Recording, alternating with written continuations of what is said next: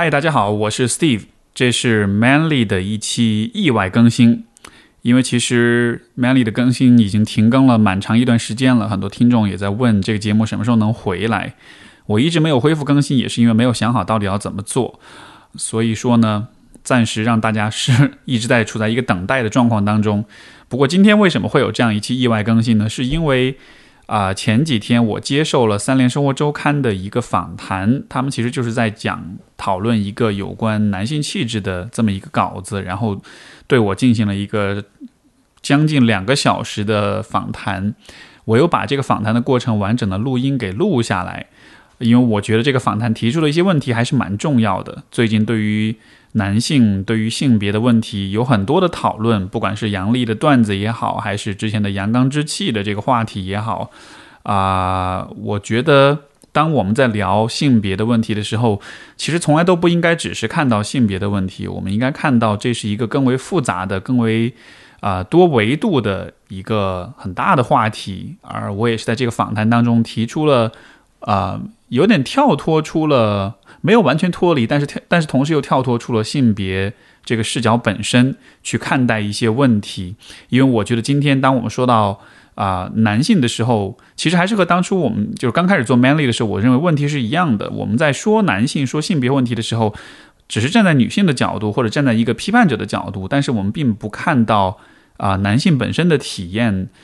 并不看到很多普通男性自身的一些。就是站在女性角度不了解的，或者说站在性别角度你没办法看到的一些东西，所以我始终的啊一种思路和目标还是希望大家能够更完善的、更全面的看这个问题，也更多的理解到说啊，身为男性我们是什么样的一种体验跟经历，以及生而为人，其实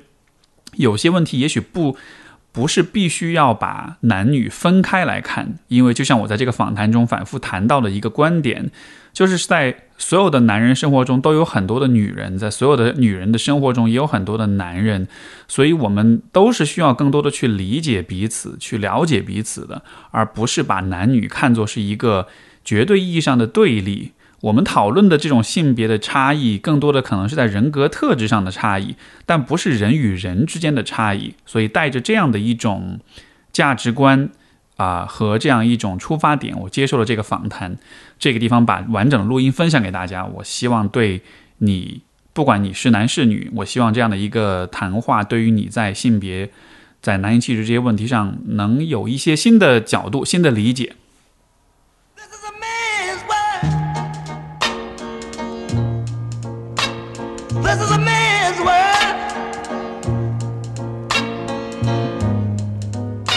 Wouldn't be nothing, nothing without a woman or a girl. 那个，我们就就半聊天半采访，就随便开始了。好啊。嗯，因为我其实其实比较有意思的就是，因为我之前。嗯，一直写很多这种家庭方面的这种文章，然后就会发现，其实我们现在很多问题是因为我们生活变得太快了，然后以前的一个角色可能就和现在的今天的现实不太匹配了，然后就会有嗯很多观念之后或者是行为之后和现实发生冲突的情况出现。对，比如说以前我其实写过一个呃关于父亲的封面，我当时就会有挺明显这种感受的。而且那个封面比较不同，就是因为他其实父亲本质上是男性嘛，我还是挺不一样的。因为我当时刚开始想做这个父亲封面，纯粹是因为那个丧偶式育儿的这种抱怨特别多。因为我当时刚生小孩不久，然后就看到，就基本上你在所有的 跟家庭情感相关的公号上，你就会看到一堆的 人在抱怨这个事情。没错。然后我也觉得很，因为我本人我也觉得很困扰，所以我觉得这是一个可以，我我我本质就是我嗯。这个直觉上认为这是一个女读者会关心的话题，但是我其实去采访的时候，我就会发现我会比较跳脱出一点点，就自己是一个妻子和母亲，一个女性的角色，就会发现其实好像可能很多男性对于他这个父亲到底要干什么，他自己其实是非常疑惑和，甚至有的时候可能是有一点惶恐的，嗯，呃，这也是我。后来这段时间想说说，那现在性别争议这么大的时候，我们去写一个什么东西的时候，我就会想，那其实我们争论了这么多，真的没有人去讲清楚现在男性是什么样子。因为我去查，我想查一下有没有这种比较实证的研究，比如说你调查一个，比如说上海，然后某一个年龄、某一个阶层的一个男性，他们的心理状态，他们在困惑什么，他们关心的问题是什么，然后又发现没有这样的研究。那我会发现，那我们在讨论什么呢？我们彼此吵来吵去，我们连一个就是基本的对方是谁，可能你都没搞清楚。所所以这也是我就想到的，想去讨论这个话题的原因。那也就是我第一个问题，其实也是也有这样的，就是我在想，那这么少的研究，到底是研究的人不去做，这么少的书是因为写书的人不去写，还是说可能男性自己本身就没有那种像女性那样的，我可能发生一个什么事情，我就会，当然不是所有女性是这样，就会来回的倒倒倒来倒去去想说这个事情到底是发生了什么，我心里是怎么想的，对我可以做什么？男性是不是就没有这样的一个天然的？这样的意识在里面。呃，首先我很同意你所说的，就是你看，像我自己，就是其实站在一个男性的角度哈，就是每当我们讨论性别的议题啊，包括像家庭啊、父亲啊这样一些关系，就确实是我跟你的感觉一模一样。就是我们在说，比如说丧偶式育儿，我们在说男人的这种缺位也好，这种缺失也好，包括对他们的一些各种各样的批判，但是你到底批判的是什么？就是你其实并没有真的很明确的知道自己在批判的。是什么？所以现在为止，我看到很多的性别相关的讨论，包括很多女权主义的言论、观点什么的，就是它都是只是把这个批判对象指向一个很模糊的，甚至是带着一点偏见或者是一种一刀切的一种想象的形象里面。但其实男性，他到底是怎么样的？他的，而且具体到每一个个体的男性，他的成长经验到底是怎么样的？他的。啊，这个内心的结构是怎么样的？他所处的环境怎么样？这个方面就会确实会比较少去关注，也是因为这样一个缘故，所以说我才会最开始想去做 Manly 呃那个播客，包括我就是关注这方面的问题，就有一点是这种，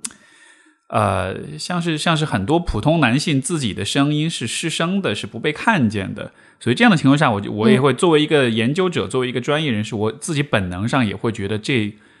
这不对。就是这样的一个这样一个思考问题的方式是不对的，你都没有清楚的定义你的问题，你怎么去讨论它？所以说，这个方面我跟你感觉是一样的。呃，你说到就是男性为什么不像女性那样对自己有更多的思考跟探索？这个我觉得这个原因可能有很多，然后我能想到的一些，呃。第一个就是，我还是认同在这个问题上，我还是认同就是从女权主义视角去看问题的。就是我们生活在一个男权社会当中，而男权社会当中的其实男性跟女性其实都是会受到影响的。而男性，我觉得他受到的影响就是说，男性在这个社会当中的角色普遍，我觉得是被工具人化的。比如说，在一个家庭当中，为什么会有丧偶式育儿的存在？我觉得其中一个很重要的原因就是，包括你说到很多父亲、很多爸爸，他不知道，他很很很惶恐，他不知道自己该干嘛，该干嘛，因为社会一直给予他的定位就是你要挣钱养家糊口，你要是你要做那个 breadwinner，你要做那个提供者，对吧？这是他最被期待做的事情。但除此之外呢，要让你养家糊口的同时，你要参与到育儿当中，你就不知道怎么办了，因为整个社会给你的一种教育。一种引导，一种期待，它就是让你，你就做个工具人，你就做一个挣钱养家糊口的人就好了。所以，嗯，我觉得很多的男性，他们的，呃，我觉得不是说他不去思考关于自己的问题，嗯，而是说很多男性所处的那个环境当中，他不认为你有必要去做这件事情，他不认为这是一个值得做的事情，对吧？这个平行的比较就相当于是。比如说，我们从小的话，很多的家长、很多的学校不认为对于审美、对于美学的教育是有必要的，因为那个又不能吃，那个又不能长大，又不能靠那个吃饭，对吧？你有时间，你不如做多两套，呃，多做两套习题，你去听欣赏音乐，你去看画，你去看话剧什么，这没有用啊。所以我觉得，同样的道理，就是男性的他对自己内在的探索很少，我觉得还是在于这个环境。让他觉得这些事情没什么价值，他和你要实现你的社会职责、社会功能没有直接的关系，所以你真的不是太有必要去考虑这个问题。我觉得在教育上面，我们的观念其实还是非常非常的落后的。因为如果你看到像欧美的呃，不是所有人吧，就是欧美国家也有这个性别的问题，但是我觉得嗯我所了解、我所接触到一些欧美，我觉得相对来说比较怎么说呢，思想比较先进一些的这种呃，就是公知也好，大 V 也好。一些我比较认可的男性也好，就是他们其实都早就开始讨论雌雄同体的问题了。他们早就开始讨论拥抱脆弱面的问题，讨论男性的这个感性部分的这个问题。就是他们已经有很多这样的讨论，但是对于我觉得我们国家男性来说，这个话题还没有真的上升到一个很主流的层面吧，大家还不太去看这个问题。呃、嗯嗯嗯而为什么有这样一个现状？我觉得某种程度上可能也是因为看见这个问题，或者愿意去站在男性角度去说这些话题的人也比较少。所以当初我自己想通过 Manly 去发声、去讨论这些话题，也带着那么一点儿。像是对，像是对我国男性的一种 一种支持跟关怀的意图吧，就是我觉得没有人去聊，所以这个这个讨论自然就带不起来，大家也自然就看不到这背后的价值是什么。它就不能不能够形成一个正向的一个循环，所以呃，我觉得可能是是大概是这样的一个看法。嗯，会不会也有一个，就是我也会有个想法，就是因为我看那个，就美国有一个呃研究男性的一个学者叫金梅尔，他写了一个心理学关于男性那本书，然后那个前言里面有一个东西，就让我觉得那个故事还特别有意思。他就说他是在参加一个女权主义的集会，然后当时就是有就黑人女性和白人女性在讨论一个问题，他们讨论问题核心就是他们的肤色到底对他们的女性身份有没有影响。然后白人女性就坚持认为她们是一样的女性，看问题不会有不一样的地方。然后黑人女性就说一坚持有，然后黑人女性就提出一个问题说说那你早上起来的时候你照镜子，你看到镜子的人你会想什么？然后嗯然后这个白人女性就说我会想到这是一个女人。然后黑人女性说这就是区别，因为我看到镜子的时候我一定会想到这是一个黑人女人。啊，因为黑人是我在生活当中其实每天都会可能遇到很多呃瓶颈或者是障碍的时候的这样的一个身份。对那对于你来说，白人是一个先天的优势身份的时候，你其实很难去意识到这个东西存在。是是，嗯，所以我觉得可能很多关于关于男性的反思，你是需要意识到这个性别差异的时候，你才会去没错，才会去想的。是是是，所以这个嗯角度我也是我认同，在这个问题上我认同女权主义的一个呃原因，因为女性作为相对比较被压迫的那一个性别的话，他的对于身份的自省肯定会更多一些，他所遭遇到的经历跟不平等，肯定也会让他对自己的身份，包括就就就直白来说，就是因为你更难一点，所以你得想更多办法去适应这个社会。所以反而你你就会有更多的反思，有更多的探索跟思考。对于男性来说，嗯、社会对他们的整体的那种宽容跟那种容忍是是确实会更多一些。所以哪怕你粗糙一点，哪怕你糊涂一点，也都是 OK 的。所以就像是没有这样的一个人生活，当中嗯，会有这种明显的感觉吗？我看你提到过一个那个，就是你女朋友去做头发。对然，后你那是你的一个突然意识到这个问题的时候啊，是是是，就是是我老婆去她去做头发，然后就是她就她就会觉得说，每一次去就要面对那些人的销售啊，那种压力啊，要跟你讲你这儿不好那儿不好。我就说我从来没有遇到过这样的状况，如果有谁敢这样子，我可能就会直接瞪他，然后就说我不用了，谢谢。但是他发了那个微博的帖子之后，然后网上很多女生就说天哪，一模一样的体验。然后我才那个那个对我还蛮开眼界的，因为我从来没有想到过，就是去理发的时候，你其实是有可能被强行销售的，然后是有可能面对这种这种压力的。嗯嗯嗯，就是可以用一种挑剔的方式去让你买单，没错，是就是有点像是一种、一种 PUA 吧，其实其实有点像对，用现在的流行话语就是 PUA。嗯是。那那还会有其他的瞬间让你会意识到说，哎，我其实作为一个男性，我跟另外一个性别是不太一样的，我们会有这种就还类似的这样的时刻吗？我觉得蛮多的，就是嗯呃我觉得作为男性，其实就是当我开始用性别的视角去看问题了以后，就就会真的会发现，很多时候，因为男性对自己所处的那个角色，很多时候他不自知嘛，因为他不是，因为他这个他是更被宽容、更被纵容的。所以很多时候你确实意识不到，但你有了这种意识之后，你去比较、你去看，你就会发现很多。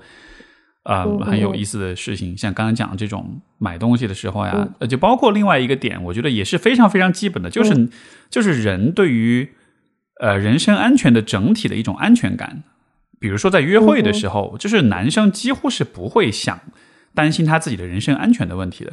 但是对于女生来说，你就是会担心。你哪怕你，所以女生之间都会说，你离开座位之后回来的喝的是，就是叫什么，就是离开了视线的饮料，你就不要喝。对吧？就这样的事情，对于男生来说，他从来不会考虑，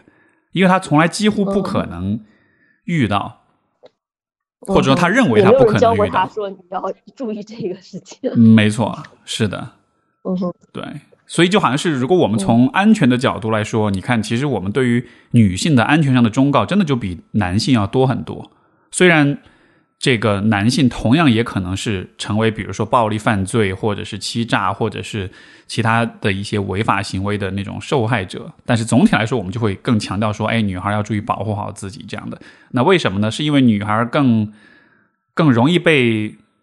呃，是她自己判断能力更差吗？是她自己更没有安全意识吗？不是，而是因为她作为这个性别，她本身面临的遭遇的暴力、遭遇的威胁就是要更多一些。但是你站在一个男生。男性角度，尤其像我自己，就我自己又是可能我的呃外形也好，然后包括我也也练各种这个格斗术啊什么，所以说就是 我在整体的自我的安全感上，我就一直是很安全的一个位置，所以我从来不会去想象，如果我很不安全的话，我会怎么看这个世界。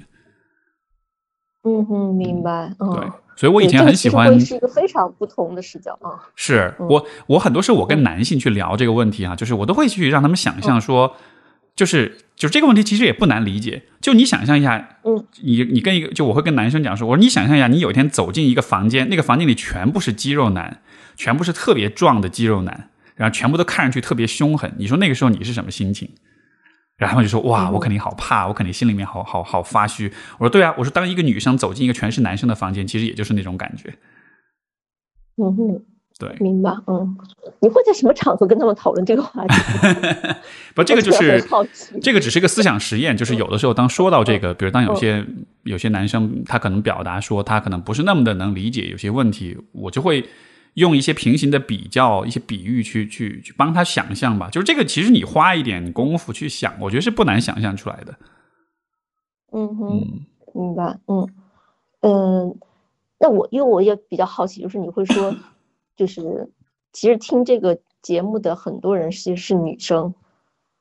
就他们会给你留什么样的言？就他们会这个节目的，就是观感也好呀，或者是反馈也好，会是一个什么样子的？呃，我觉得其实很有趣，很多就是这节目本来一开始我是面对男性去聊啊，因为我想聊男性问题，但是后来很多女性也听，他们听了之后也觉得非常有帮助。然后原因其实很很容易理解，因为他们有。老公有男朋友，他们有父亲，他们有哥哥弟弟，他们身边有很多的男性，所以说其实这样的对于男性的了解啊是非常有帮助到他们的。就是说，其实我们在讨论这些问题的时候，我们是像是从一个心理学的视角，我们看上去是在讨论个体，我们在讨论男人跟女人，我们把这个问题分得很开。但你想想看，其实所有的女人生生活中都有很多的男人，所有男人生活中都有很多女人，我们其实都是连接在一起的。所以说，你要讨论女人的问题，你必须也得讨论男人的问题。就这个是一个躲不掉的一个事儿。就你你要讨论性别问题，你只讨论女人的问题，不管男性的话，那么这些女性就永远无法没办法真的了解他们生活中那些男性他到底是怎么想的，他到底是是如何成长的，他有怎么样的一些经历跟想法这样的。所以就是，我觉得这样一个节目，它其实也是呃给我的一个很很大的一个一个启发，包括一个确认，就是说谈论男性的问题。既帮助男性也帮助女性，因为我们就是相互紧密相连的人类，我们就是需要更多的理解彼此是什么样的。所以，我我得到很多反馈，都是很多女听众说啊，听完之后觉得更了解我的父亲，更了解我老公了。我就觉得，哎，这样这样还蛮好的。嗯哼，嗯嗯，因为我其实看你那节目，我会也会有同样的这种感觉，就为什么觉得很有意思，是因为。你们讨论的一些话题是我作为女生我不会去想过我要去讨论的话题，比如说竞争，比如说怎么表达愤怒，比如说权威的建立这种，是。就好像在一个女性的，我当然不能代表所有女性啊，但至少在我的生活当中，我好像觉得这些话题好像是一个比较没那么显性的，是，但是可能我就在想，哎，难道这些东西在一个男生的世界里面，它是一个非常需要去理清的东西吗？我觉得，呃，传统上来说肯定是这样的。就是我们如果看很传统的 性别角色的分工，对吧？男的打猎，女的采集，什么？就是在那样的一个分工里面的话，可能男女的特质，这个我觉得是分得很清楚的。那到了现代社会，分工肯定没有那么清楚了。但是我觉得，你从特质的分类上来说，我还是会觉得有一些特质，就可能不是男女。我更喜欢用，比如说用阴阳这样的一个。呃，分类来分它，就是人其实是需要具备一系列的问题解决的能力的，而这一些问题解决的能力，你可以把它大约分成有刚和柔之分，有阴和阳之分，它不一定只能出现在男性或者女性身上，但那个不是重点，重点是在于，就是每一个人都要面对很多问题，而每一个人也都应该尽可能的去发展出很完善的问题解决的能力。所以，当我们谈，比如说权威的问题也好，谈竞争也好，谈表达愤怒也好，它不光只是在谈说，哎，男人要学会这些，而是每一个人都要学会这一个部分的呃能力，这样你的工具箱才是完善的。就有点像是牛奶和利剑，你都需要有，对吧？如果说女性的力量更多是像牛奶那样是柔软的，是温柔，是滋养的，那可能男性的那样的一些特质，就像利剑一样，或者像一个榔头一样，它是。它是刚硬的，是攻，是这个锋利的，是能够呃这个无坚不摧的。就是就是这两套工具，它其实是是在不同的场景之下是有各自的独特的价值的。你像比如说，我曾经读过一个研究，非常有意思。它是讲在曾经在智利有一个矿难，那个矿难发生之后，当时好像是四五十个矿工就被困在了地下。然后呢，他们困了，好像是，对对对，这个应该这个事儿应该很多人都知道，因为还蛮出名的，好像困了好像是四五十天吧，反正挺长时间的。然后那个研究其实就是回访了当时的那些呃被被困的那些矿工，然后就是去就是去了解他们在整个这个过程中的一些在这个群体当中，他们这一群矿工他们的整个这个关系的这种变化，然后其中就会发现一个很有趣的现象，就是在这个矿难发生初期的时候。有一部分人，他们就会形成成为这个团体的领导者的角色，而这部分人的性格特质其实会比较偏男性化一点。他们会非常冷静，会非常的理性，会呃会以一个很甚至是有点冷峻的方式要求所有人都要冷静。我们现在要开始评估这个状况，寻找资源，收集工具。然后收集所有的能利用的东西，就是整体是一个那种你知道，就是很很直男的那种很问题解决、很理性的那样一个一个一一个特质。这一部分人在这个被困初期的时候就扮演了领导者的角色，但其实随着时间的推移，慢慢的又有另外一部分人，他们逐渐的成为了这个团体当中的领导者，而那一部分人其实就是那些性格上比较相对比较温柔、比较敏感、比较共情能力强。能够更多的照顾到大家感受的那样一部分人，因为随着这个这个这个呃时间的推移，大家困的久了之后，其实更多的是心理上是那种情感上的那种无助啊，那种绝望啊、恐惧。而那个时候，这样的一部分人，他们就发挥了他们的作用。所以，我觉得这就是一个特别棒的例子，就是你就会看到说，其实这个从来这个问题从来都不是男人跟女人怎么样的问题，而是说每一个人都需要具备不同的能力，你才能够在不同的环境之下去去处理好、去适应好那个环境。对吧？所以，当我们去谈论，比如说关于竞争呀、关于攻击性啊、关于面对权威啊、呃愤怒啊什么的，女人也应该讨论这些问题啊，因为女人也会遇到，比如说竞争的时候，也会遇到，比如攻击性表达的时候。所以我在讨论这些问题的时候，嗯，我看到了就是人们都应该有这些东西，而女性的那个部分，像前面你你有讲，就是因为这个社会对于女性这个部分。他讲的还蛮多的，比如说关于同理心的问题，所以大家其实有了足够多的素材去参考、去学习。但是我们说利剑的这一个部分，呃，没有太多人去聊，所以人们也不太知道应该怎么看待这个问题。所以相对来说，可能大家就了解的少一点。然后不管是男人还是女人，这个身上他这些特质、他这些能力具备，也就会相对弱一些。嗯，我其实比较好奇的就是，比如说你在选择这些话题的时候。他这个灵感会在什么地方呢？比如说，选择一个谈权威的建立这样一个话题，你为什么觉得这是今天的你在谈一个男性节目的时候，你希望大家去思索好的这么一个问题？我更多的可能是比较直觉的，就是在自己的是是这个人生经验和成长过程中吧，就是我会自己遇到的一些有挑战性的问题。你像比如说说关于权威的这个问题，我是怎么想到的？比如其中一个经验就是我，呃，我最早就是开刚开始开车的时候，然后包括我第一次我骑摩托车，然后第一次被警察拦下来的时候，然后那个时候我其实就在面对一个权威，我就发现那个时候。我对于这个权威有非常强的攻击性和愤怒感，而且那次特别巧，我那一次骑着摩托车，我其实是去见我自己的咨询师，然后所以说我见我我被拦下来被罚了款，后来就去见了我咨询师，我就说我今天要跟你聊一聊，我刚才对那个交警特别愤怒，我想聊聊这个话题，然后我们就开始聊，聊到后来就会发现说，哦，其实这个当中有很多是跟，比如说父子关系会有关，因为父亲是一个男孩人生中最初最早。的那个权威，所以他其实代表了一个原型式的一个权威，所以在这样情况下，你对于你跟你父亲的关系，在很大程度上会塑造你对权威的那种态度吧。所以就这当中有很多就值得挖的东西。然后，嗯，而本来父子关系和比如说母子关系或者母女关系，它还是会不一样，因为两个男人之间那种关系还是非常微妙的。所以我就从这个地方就延伸出去，我就觉得，哎，这个应该对于男人来说，应该是一个很不错的话题。嗯。嗯，因为包括我们会觉得以前的所谓的主导性的男性，其实其实有一点就是他还是对权威是有一个非常强烈的追求感的。他这种我不确定是不是一定是追求感吧？我觉得更多的还是要看就是具体的人是怎么样去想的。你说的那种追求感，我觉得有，但这种追求感，你说是每一个男性他自己发自内心都。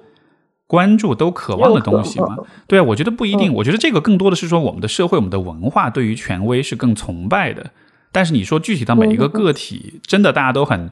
喜欢、很在意权威这件事情吗？我觉得就不一定了。嗯哼，明白。嗯嗯呃，那因为你提提到了你作为这个咨询师去你去咨询的这样的一次经历，他会发觉说你内心里比较底层的可能父子关系这样的问题。对，因为你也提到过说。就是也会有男性进入你的咨询室需要你咨询，其实我也比较好奇啊，因为我身边我基本上了解到的去咨询室的基本上都是女性，嗯，我曾经试图劝一个男性去心理咨询室，呃，找咨询师聊一聊，然后他给我们的反馈是，你不如给我找一个道士吧。然后，然后，所以我也很好奇，比如说男性会因为什么样的问题，他是真的主动的去心理咨询室吗？他会因为什么样的问题进入进心理咨询室呢？然后你又会从里面发现一些什么的什么样的底层的问题呢？会跟他的这个男性身份会相关？嗯，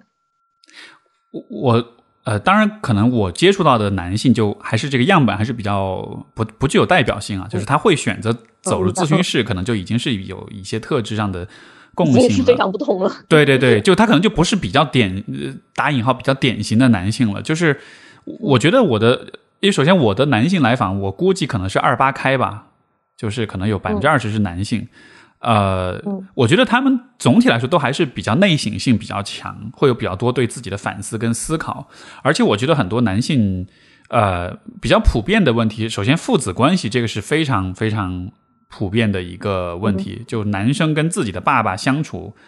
这个是 是非常困难的，在很多家庭里面。然后呃，很多的男性，我觉得他会呃，就当然这个是可能会有一点一刀切，但是我总体来说，我觉得很多走入咨询室的男性，他他面对的更多的问题，都还是在于他可能自己在角色在性格上是一种比较呃弱势、比较内向、比较敏感。然后啊，比较懂事、比较乖的那种男孩然后所以说他在成长经历中其实是受到了很多的压迫、跟很多的忽视、很多的甚至可能是很多的虐待的。所以在这样一个情况之下，他其实是会经历很多创伤的。而他长大了之后，这些创伤会一直影响他为人处事的方式，所以在亲密关系里，在自个人的心理健康上面，可能都会有一些问题。然后啊，这种时候的话，他可能就会去求助。所以，就当我跟这些男性工作的时候，我觉得，嗯，更多的就是他们的那一个男性化的那个部分没有得到充分的发展、充分的支持、充分的认可。他们他们的性格培育上面，我觉得更多的是还是，呃，可能偏女性化一点，也许。嗯，我怎么理解这种没有特别充分的发展啊？这个问题困惑会是在什么地方啊？嗯，这个这个问题其实我觉得都不分男女，我觉得女性的来访者也会有类似的问题，就是就还是说，你看我们前面讲到，就是如果说这个牛奶跟利剑这都是问题解决的能力的话，我觉得就是它归根结底其实跟性别有点关系，但它更多的其实我觉得是家庭教育的问题，就是很多人他的那个男性化的部分。呃，没有得到太多的培养。你像就比如说，我们说面对权威的问题，包括我们说，比如表达攻击性的问题，呃，表达愤怒的问题、自信的问题、竞争的问题，就就是整个这一个部分是不太被看见的。所以，不管是男性还是女性，啊，你在需要去运用到这个部分的时候，你就会都不太知道该怎么办。我举个例子，比如说，呃。有很多的这个来访，他的问题可能是遇到过一些创伤，在这些创伤之后的话呢，嗯，可能首先我们会做的事情是会去充分的理解、去聆听、去共情他的那个经历，让他感到自己的感受是有被看见、是有被理解的。就在初期，这其实就是我们都会去做的事情。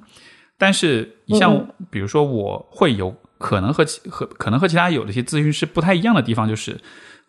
嗯，聊这个创伤聊到后来的话，我不会一直只是聊，用一个就是不会是一直只只是跟你喝牛奶，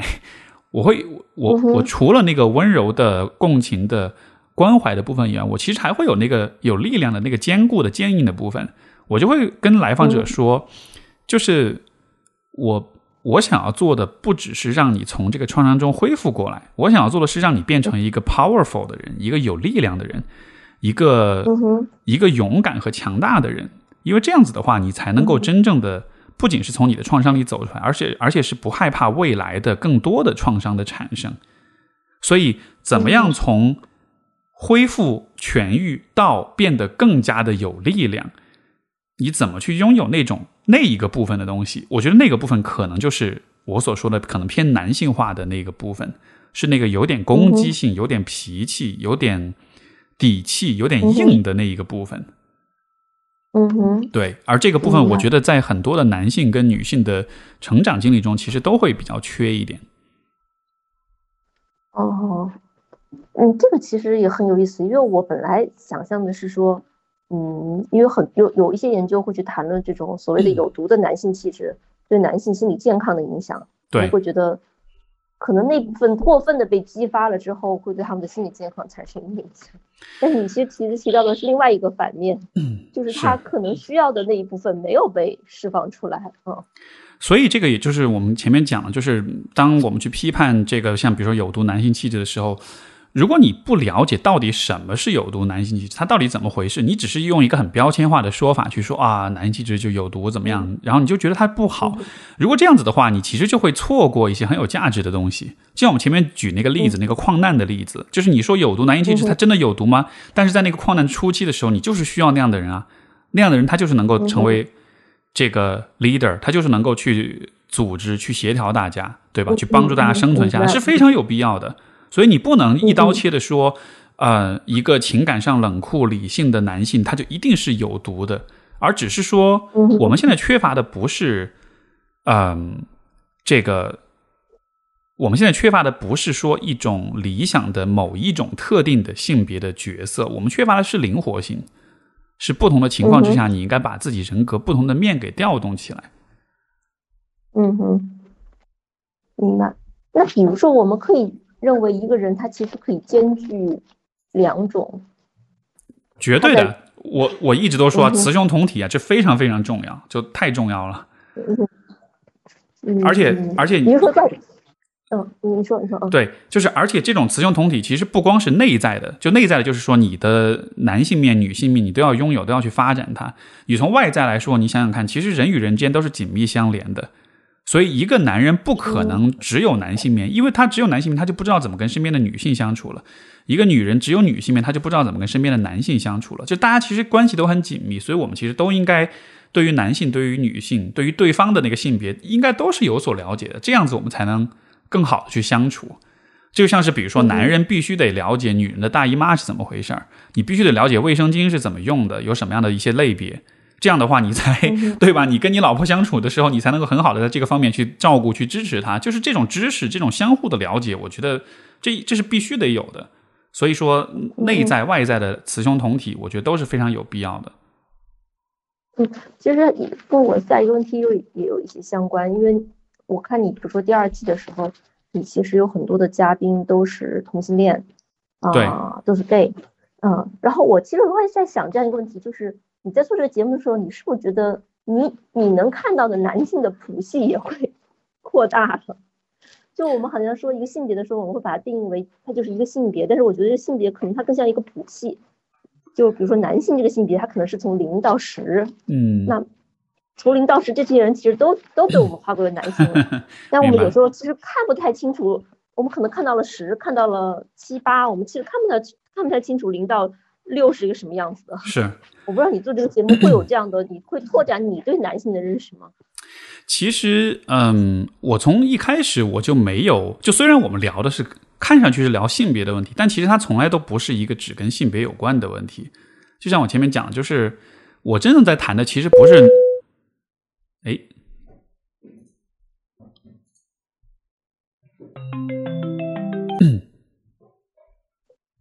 喂喂，哦，刚才断了，不好意思，刚才有个好，没事儿，有一个广告广告断点，嗯，好，电话来了，好嘞，没事儿没事儿，对，就是刚才我就在说，就其实虽然看上去我是在谈论性别的问题，但其实它从来都不只是关于性别的，像前面我讲，我更多谈论的其实就是。你所拥有的能力是什么？你所拥有的人格特质是什么？然后你是否拥有一个很完善的工具箱，才能适应所有的环境？你像比如说说到，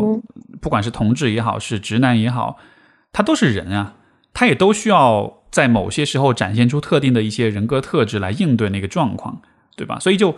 我其实根本。只是说呢，就就是我其实压根没有真的很把男性、女性、直男还是嗯同志，就是真的做那么明确的区分啊，你就是这样，你就是那样。我并不去做这个这种分类式的这种讨论，我更多讨论的，就是我对于性别的运用，更多的只是说在象征意义上，男性化的特质是哪些，女性化的特质是哪些。但是具体到个人的时候，我从来不会去做限定，男的应该拥有哪些，女的应该拥有哪些，直男 gay 应该拥有哪些。所以，最终我讨论的其实是人的问题。在我这里的话，性别更多的只是一个一种描述人格特质的一种语言，或者是一种框架而已。它并不，它并不真，我并不真的用这个视角去区分不同的人。嗯哼，就不知道这么说你能不能理解？哦，明白明白。但是，嗯，但是我们会不由自主的把这个性别放在脑海里面。其实我真的不会，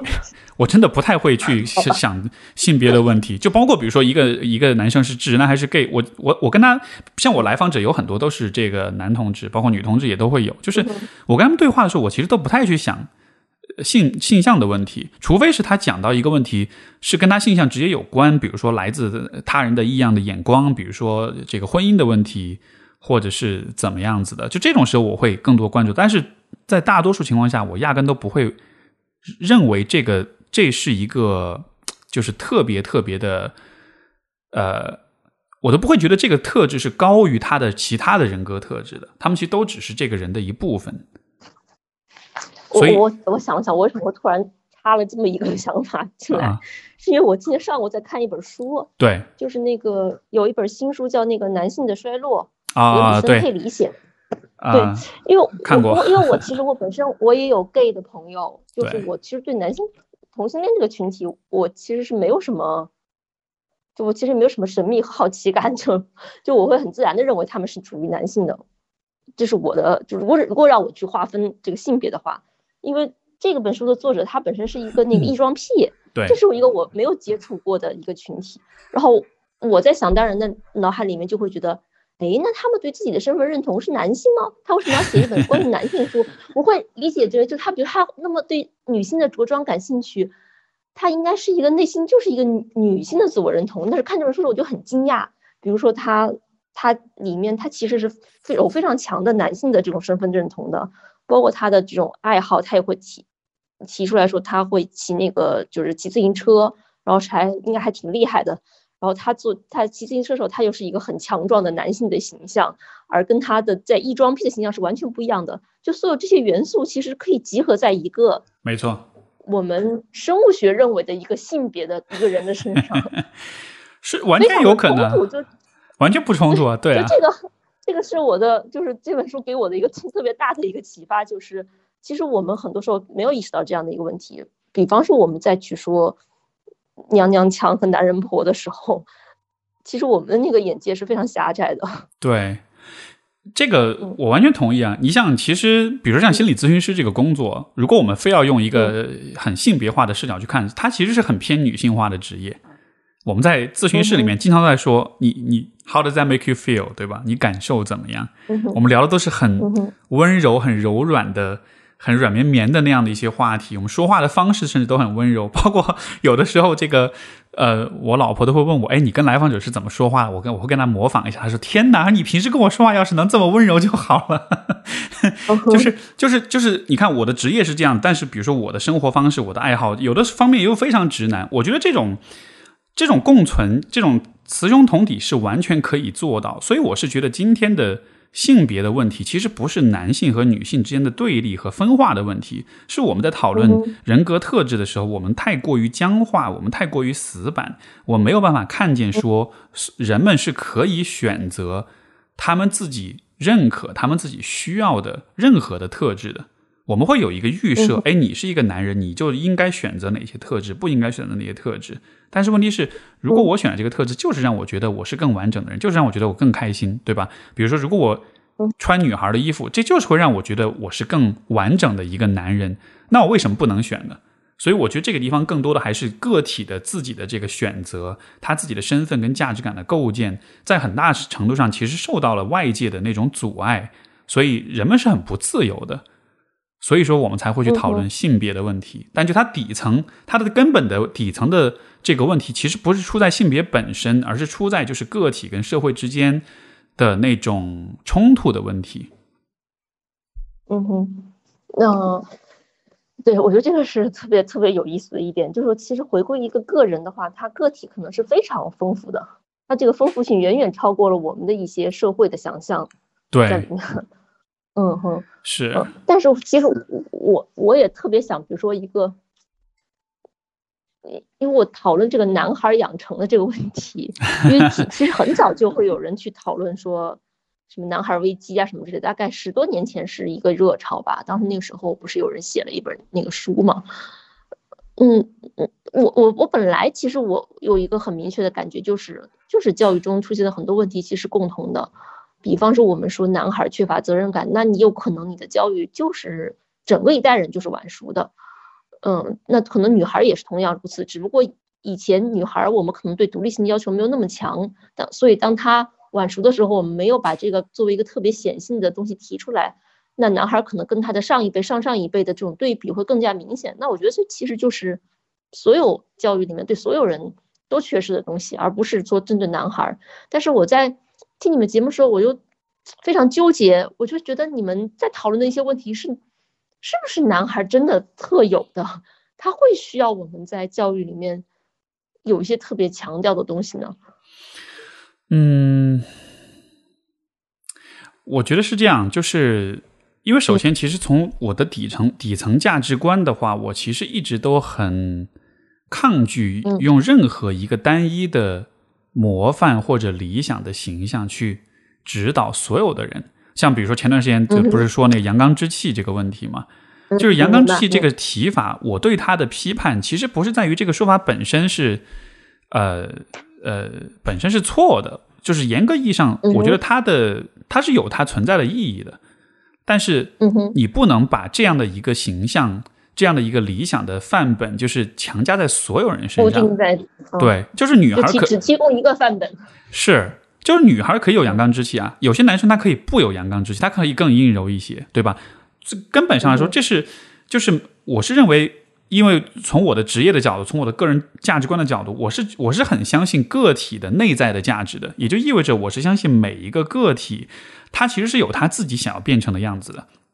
这一点在我的咨询工作当中，就是一次又一次的被无数次的经验被验证。就是你跟一个人聊到最最最深的地方，你会发现他其实他其实知道他想要什么。他他做一个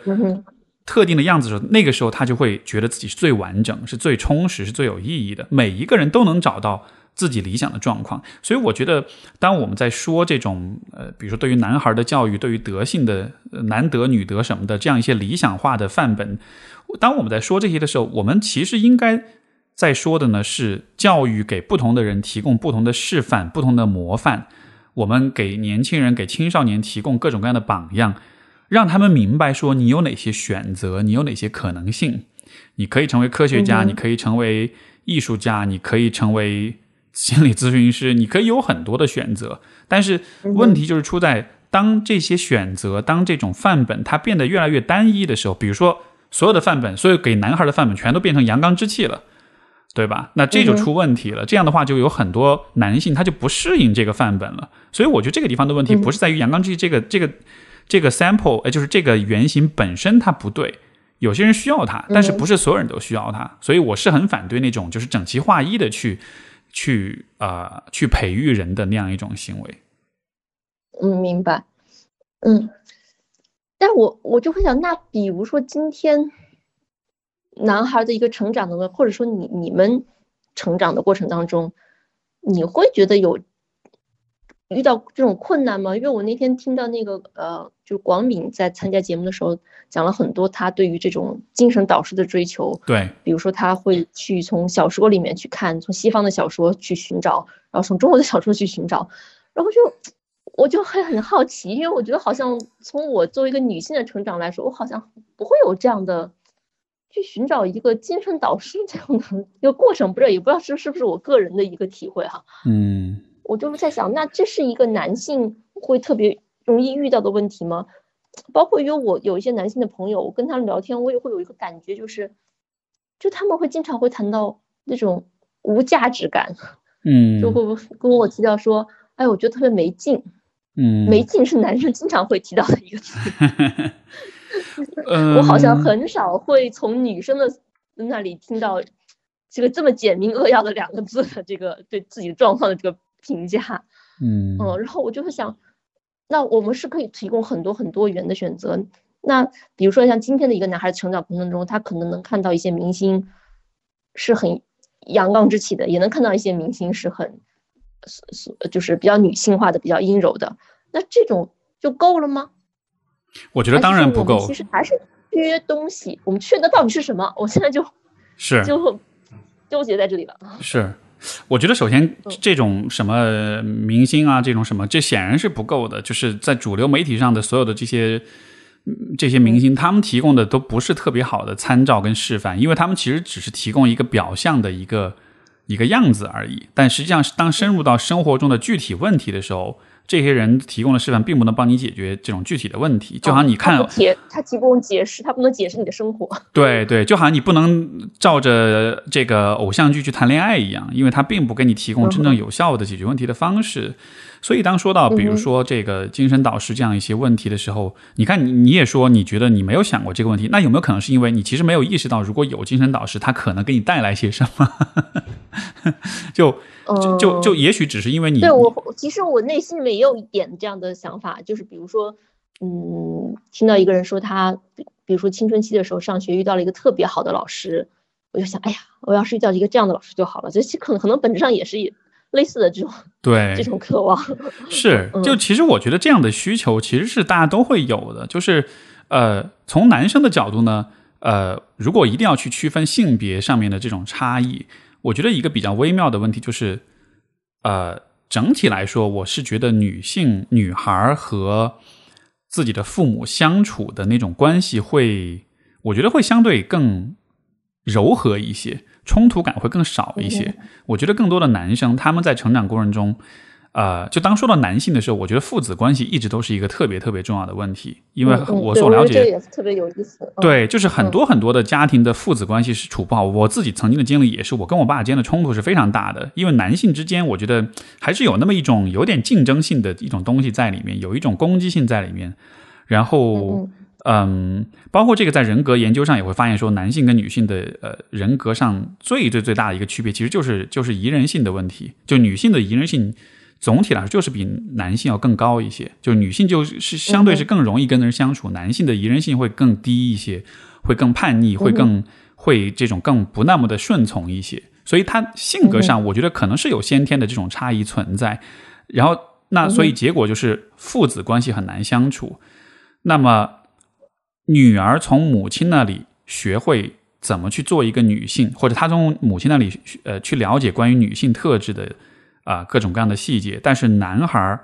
我觉得很多时候很难从男性，哎，从他的爸爸那里去了解有关男性身份、男性特质的一些细节。因为关系很紧张的话，那你能学到的唯一的东西就是做一个男人就是一个脾气很淡、脾气很不好，然后很冷酷、很苛刻，然后这个很有攻击性的这样一个。形象对吧？但是这样的一个形象不是一个完整的男性的形象，而且，如果你再往前看，一个人的爸爸为什么那么的形象，为什么这么的不堪，这么的糟糕？可能是因为爷爷也是那样的，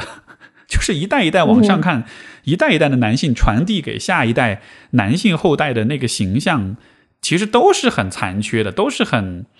不健康的。所以我觉得一代一代传下来，那么每一代的男孩他们在成长过程中，他们对于自己应该变成什么样子，他们对于自己的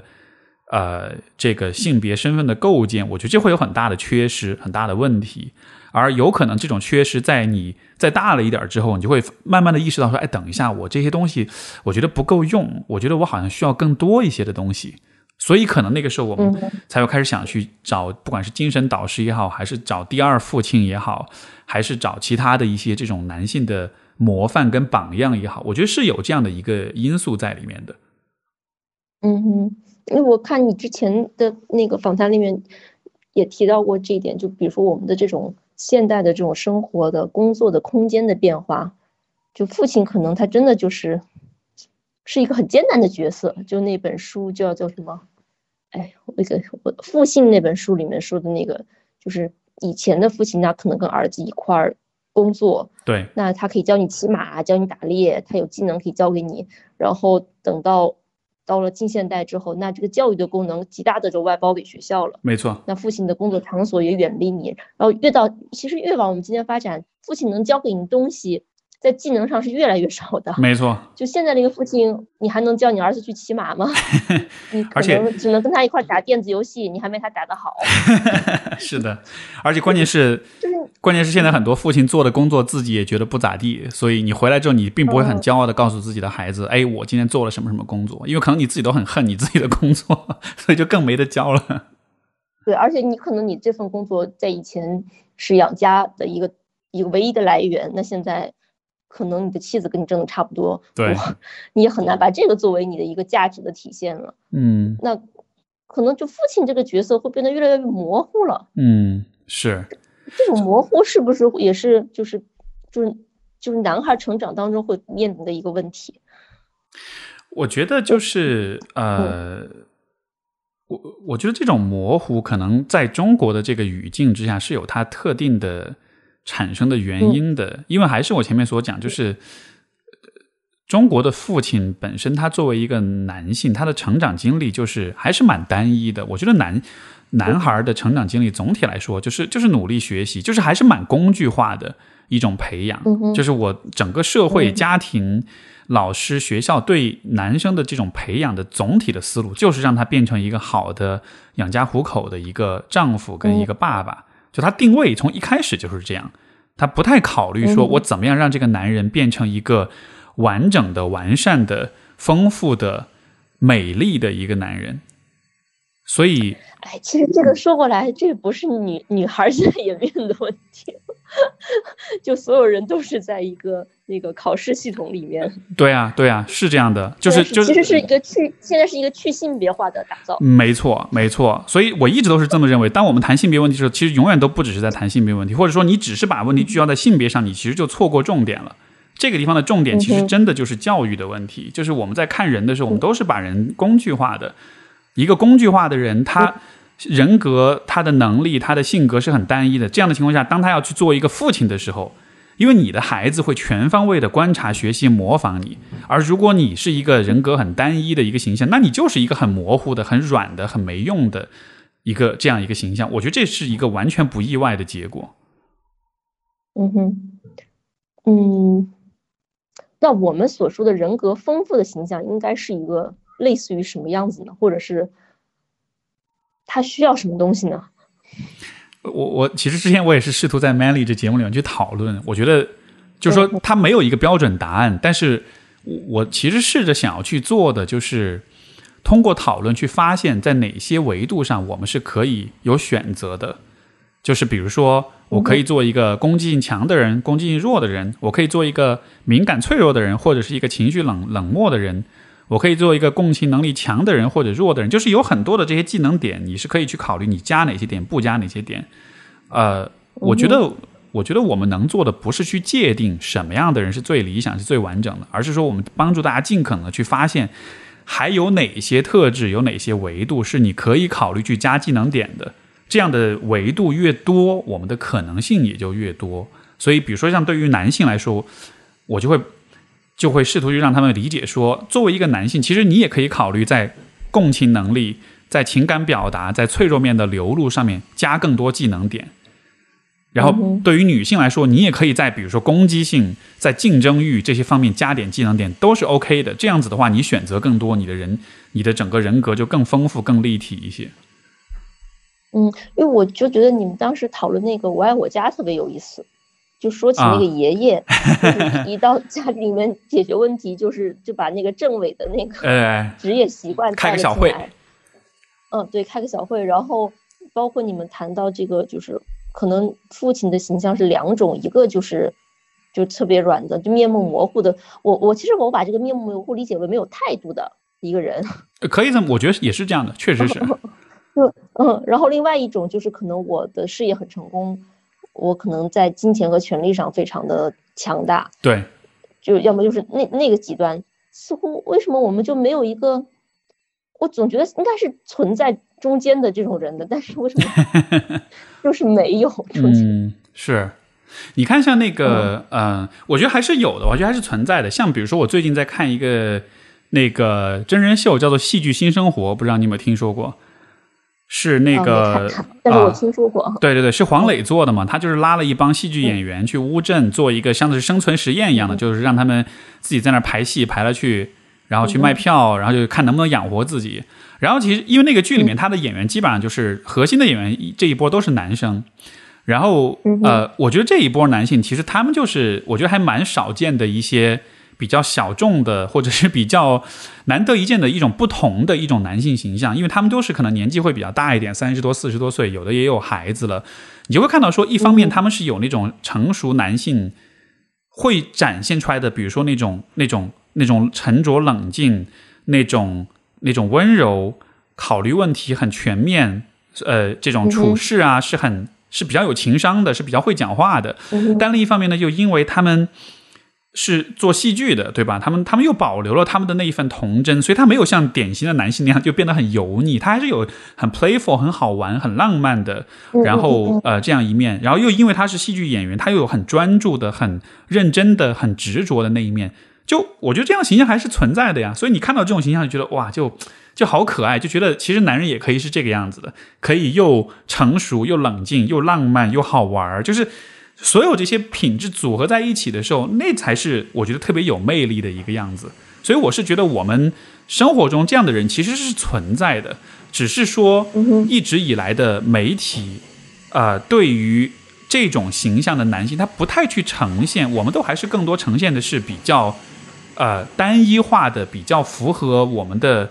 那种啊。偏见我们的预期的那样的一种形象，像好莱坞里面的爸爸的形象，要么就是肌肉男，但是很不懂得怎么跟家人相处；要么就是很软蛋的、很妻管严的这样子的，就还是这种很老旧的这种形象。嗯哼，嗯，就存在一个就媒体的选择性呈现的这样一个问题。对，嗯，对，就其实其实现实肯定不会这么简单，肯定是有。各种各样的男性存在的，而且你像我自己的经验当中，我自己认很认可的一些男性形象，就是可能偏欧美的多一点。我看欧美的，比如说一些播客的主播、一些公知、一些这种公众人物也好，其实很其实很多元，其实很多样。然后，因为他们有他们自己的发声的平台，他们不需要靠电视剧啊、网络啊这样子去营销自己，所以他们会把自己的样子真实呈现出来。我们今天我觉得年轻人就是获得这个 role model、获得模范的这个途径太单一、太窄了，就他都只能是从社交媒体、从娱乐节目去去去去发现这样的一些男性形象，所以你永远都只能发现那些很单一的、那些很人设造出来的那些男性形象。你就没法看到那些生活中真切的、真实的、经过生活验证跟考验的那样一些站得住脚的形象。嗯哼，对，因为你说的经过生活验证，我想起这个《暖心色落》这本书里面，他经常会提到说，说你的某些气质在今天可能没那么好使。就比如说，他会提到说，很多电视节目会喜欢请请人去那个什么荒野求生之类的那种类型，就是。去丛林里面如何使用各种方式生存下来？但是这个，他说我可其实我更想看看你是怎么在伦敦选一个幼儿园。没错，就可能你发挥那些东西跟跟你的现实生活可能是有一个距离的。是。然后我其实也在想，就比如说，嗯，我觉得这里面存在一个媒体的选择性的放大的问题。那同时，我觉得这本身也还是。嗯，这种选择其实本身还是呈现了某种现实，就是一种类型的，就是比如说我们现在老说上老师育儿，其实很多时候所谓的上老师育儿，就是这个父亲在家里，他可能在家庭生活当中，他就是一个失语的、没有态度的形象。那也可能我们现在的某一些，比如说赶着叫金主爸爸呀什么之类的，我们对一些男性的推崇就是那种很权力的，然后权力和金钱的化身。我觉得这也是我们社会当中存在的。某一类的现实，是我其实，在想，那比如说，我是一个爸爸，然后我在家庭当中是失语的形象，是一个没有态度形象，很有可能是因为，嗯，就比如说一个传统的父亲的那个那个模范，就我们传统父亲的所谓存在的那个单一的典范，和我今天能扮演的角色存在一个落差的时候，如果我认为我我应该去扮演传统父亲的模范的时候，我其实很难去做一个。很难做自己，也很难去重新创造一个新的父亲形象出来。对，是这样的。我觉得这个这是很重要的一个问题，就是我们缺乏想象力，而在缺乏想象力的时候，要去凭空创造一些新的、超越我们认知范围的形象，我觉得确实很难。但是即便如此，我觉得还是很有必要去做。所以，像我的做所有这些讨论、做 Manly 这节目，其实我的目的也是这样子的，就是我想要看看，如果我们。想方设法去想象、去去拼凑、去创造一些新的形象、一些新的角色，我们有没有可能想象出一些其实更能够接受的一些形象出来？而我觉得这样子的尝试肯定是很值得，而且肯定是会有结果的。就是你像比如说我自己在整个思考这些问题的过程中，真的也是有帮自己去想明白，说我到底想要成为什么样的男性？我觉得觉得很明确的一点就是，我会成一个我既会。比如说，面对我老婆的时候，我我既会是做一个温柔的，会在她面前哭，会在她面前崩溃跟流泪的人，我也会做一个非常坚毅的，无论如何都支持她，然后保护她这样一个人。就是我会明确说，我会把那些看似不相关或者看似矛盾的品质集中集中在一起，然后呃这样的一个画面，包括比如说以后呃如果生了小孩的话，那。我也愿意做又像是妈妈又像是爸爸的人，我又想让孩子觉得我特别爱他，我特别温柔，愿意抱他，愿意吻他。我同时又会让他觉得我是一个很有力量、很强，而且很酷、很有生活、很好玩的人。跟我在一起可以有无尽的乐趣。就是所有这些想象是可以自己去构建的。因为这个问题，如果我们再扩大一点讲，我觉得就不光只是我们对于男性和女性的想象，而是我们对于人的想象是怎么样子的。你像我举个例子，比如说人们对于婚姻的想象。嗯，我有一个这个做家庭治疗的朋友，就是梁红茹老师，然后他就曾经我们聊婚姻的问题，他就说过，他说其实婚姻本来就是只是一个平台而已，两个人可以借助婚姻的这个平台去构建出自己想要的关系状态，所以所以婚姻我们不应该是说我们结了婚，所以我们应该变成一个特定的夫妻的样子，男主外女主内，对吧？这个丧偶式育儿。就是婚姻本身它不带这些限制跟预设，是我们觉得它有这个预设才这样子。正确的方式应该是、嗯 OK，现在我们俩结婚了，我们俩现在走到一块儿了，现在我们有了这样一种可能性，我们一起来创造一个我们喜欢的婚姻，对吧？或者说以一个人来说也是，我有了经济的独立，我有了这个社会的地位，有了他人的支持，我想想，我应该想一想我，我想要成为什么样子的一个人，而不是说让别人来告诉我你应该成为什么样的人。所以我觉得，你说男女也好，你说家庭关系也好，我觉得都是存在这样一个状况。我们更多的还是把这种决定权、选择权，或者说这种这种想象权跟设计权外包给了别人。嗯但是我是认为，我们应该把它拿回来，我们应该自己拥有这些权利才对。嗯哼，我其实前两天就正好有个事儿，跟我一个比较熟的咨询师就说了一嘴，说我在写男性这个，他就提到一个还挺有意思的，他就说他，嗯，但你不觉得现在很多女性也是被男性气质所那个 绑架了吗？就是怎么讲？就是女性为了在，就是一些女性会觉得，嗯，比如说我要追求事业，就当女性在追求平权的过程当中，她可能要说我要追求事业，然后我要去，我要变得坚强，她也会把这种传统的我们对男性的要求变成了对自己的要求，但有的时候他可能，他可能并不觉得很舒服。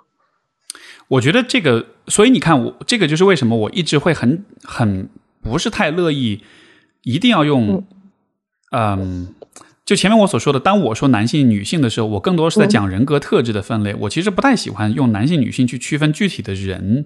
因为你区分具体的人，就会遇到这样一个问题，就是啊，男性被女性绑架，所以男性要去，所以女性要去工作，要去拼事业什么的。但是问题是，女性也是很多样的，有些女性就是喜欢拼事业，有些女性就是喜欢竞争。那对于这样女性来说，这是好事情啊，对吧？对于另外一些女性来说，她就是不喜欢拼事业，她就是喜欢过休闲一点的日子，那也 OK 啊。但就是，如果我们讨论这个问题的话，这个这个话语体系始终还是只是固着在性别上面的话，那无论如何你都躲不掉这个问题，就是你还是会把人简简单粗暴的划分为男人和女人，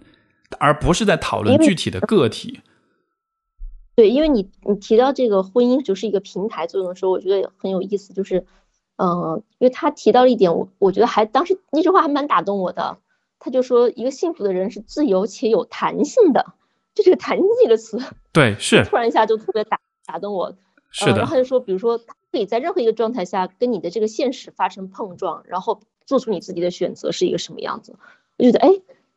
就这句话就特别能打动我，就是就是一个什么样状态。因为他他举了个非常 有意思的例子，他就说，那比如说，嗯，疫情的时候大家都关在家里面。那可能一个特别能够享受做饭，在家里面带带孩子的人，他可能就过得很幸福。那如果你非常的纠结于，哎呀，我今天就在家里干了这些事情，我没有在事我的事业上做出更好的这个，那你可能就过得很纠结。就当你在不同的现实当中，你怎么去去就保持那个弹性，让自己过着舒舒适幸福？没错，可能是对于我们每个人来说更重要的一个话题，而不是说我需要扮演一个什么样的角色。嗯、对，所以其实我觉得这其实是对人的一种更大的一种鼓励，就是人们的目标也就只是说我要做一个成功的男人或者成功的女人，但是我会我会觉得说，我会鼓励大家说，你应该去，就是你应该 have it all，你应该什么都得到。你又能做一个成功的男人，你又要做一个成功的女人。当然，这个只是一个形象的比喻，但是我的意思就是说，嗯，比如说，比如说以我以我以我太太为例，就是她又是很事业型的女人，她在事业上确实发展很好，很有竞争欲，很有这种职场上的这种冲劲儿。然后，但同时她又她又非常明确，当她生孩子，她一定会全职带小孩，她一定要好好的享受那个做母亲的那个过程。我就觉得这样就很好啊，就是你都能有啊。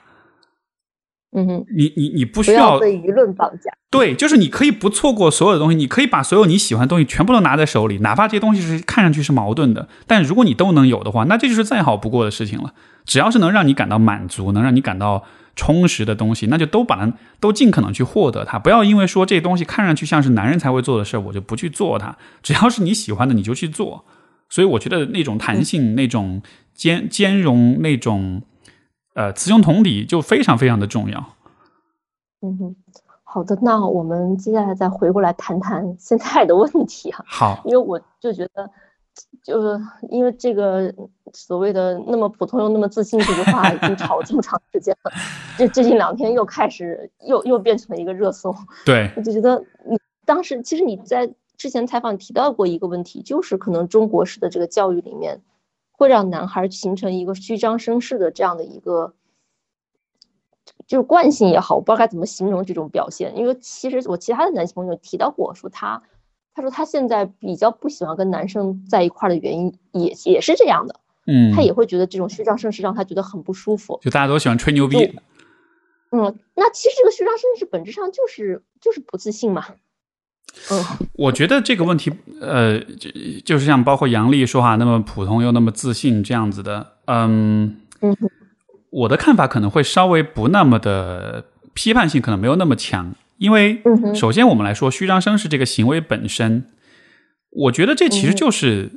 呃一个很容易理解、很怎么说呢，很自然而然的存在，就是人与人之间的相处，虚张声势这样的行为本身，它是有它存在的原因的。嗯哼，比如说我举个例子，比如说很多人都会在朋友圈上发自己的照片。男的女的都会发，这个炫耀的成分在里面。对呀，你在社交媒体上推销你自己，营销你自己，这其实就是虚张声势啊，对吧？嗯哼，你在朋友圈炫富，这就是虚张声势啊。你在 ins 上、小红书上发你每天多么精致的。这样那样的东西，那也是虚张声势啊。所以我觉得它不是一个只有男孩才有的，只是说呢，男生的虚张声势可能很多时候是，比如说语言上的一种虚张声势，但是女生，当然这个不严谨啊，这个观察。但是就说，也许女生更多的是，比如说在这种外表的妆容上的虚张声势，就是虚张声势这个行为本身，我觉得这非常非常的正常。甚至说，我们再进一步讲，不光是人类，很多物种里面都有虚张声势的行为存在。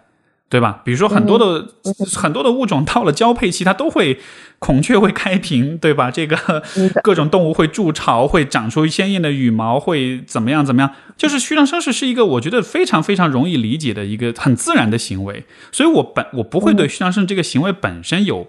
那么强的批判性。我觉得在社会当中，包括在现在我们的所处的人类的社会当中，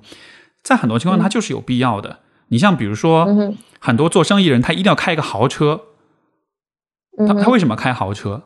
那还不是因为他开了豪车，客户才认为他的生意是做的大的，是做的靠谱的，才愿意跟他合作。所以在很多情况之下，虚张声势是有用的，它是它是会带来好处的。所以当比如说有很多男生那种普通自信、虚张声势什么的，我觉得不能就此就认为你你就去做一个很单一的道德评价，认为他是一个虚伪的。哄欺骗的虚假的这样一个人，因为整个社会当中这个部分它就是一个自然而然的存在，而且我觉得，就是大家对于 comedy、对于幽默、对于脱口秀这样的事情，其实有一个，我觉得有一个误解，就是其实 comedy 本身它就是去洞察、去调侃生活中的很多细节，就这其实就是它这样一个艺术表现形式。嗯，我举个例子，比如说我很喜欢的一个呃，这个脱口秀演员叫 George Carlin，乔治卡林，然后他讲的段子很多就是生活中一些很蠢的事儿。他讲，比如说，你有没有，你会不会有的时候看了你的手表，但是你还是不知道是几点钟？嗯哼，对吧？就是有这种生活中这种很很蠢，但是又很真实存在的这种现象。幽默本来就是以这个为基础的，所以当杨笠去说这种普通又自信的时候。他无非就是在指出一个大家都在做的事儿，然后我们无非都是需要看见我们自己做的这个事儿，虽然我们在做，但同时也蛮好笑的，所以我们自嘲一下，我们嘲笑一下自己。对，其实它就是这么一个事情而已。但是如果你要把这个问题上升到说是男性女性的对立，是男人有多么虚伪这样子，我觉得就有点错过重点了。所以我对这个事情的讨论我没有参与特别多，因为我不认为很大多数人有理解。这一点就是这种普通又自信，它的产生它是有它的原因的。你不应该因为这一点就站在道德的高度去认为男人都怎么样怎么样。嗯哼嗯哼，明白嗯嗯。所以在教育的这个过程中呢，我觉得我更大的一个批判其实不是在于这个虚张声势本身，而是在于我觉得一个人不管是男生还是女生，就是你不应该只有虚张声势。我觉得这里的问题是在于，像比如说。像杨丽讲说啊，看到男人普通又自信什么的，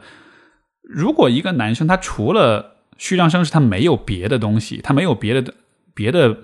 品质来支撑他的自信，支撑他的自我价值感的话，你都不说女人会嘲笑你了，就是你自己都是会心里会发虚的，你自己都是建立在一个自我欺骗的一个基础之上的。所以，所以我是觉得从一个很现实的。呃，深入到生活细节当中的一个角度去考虑的话，我觉得这个问题很简单。我们对这件事情的批判不应该是说这样子做很很直男，很就是就是不是站在一个性别角度去批判，而是说你要小心，如果你只懂得虚张声势的话，那么很有可能你的未来、你的生活不会很好，你会过得很辛苦，你会得不到你想要得到的东西。嗯哼，嗯哼，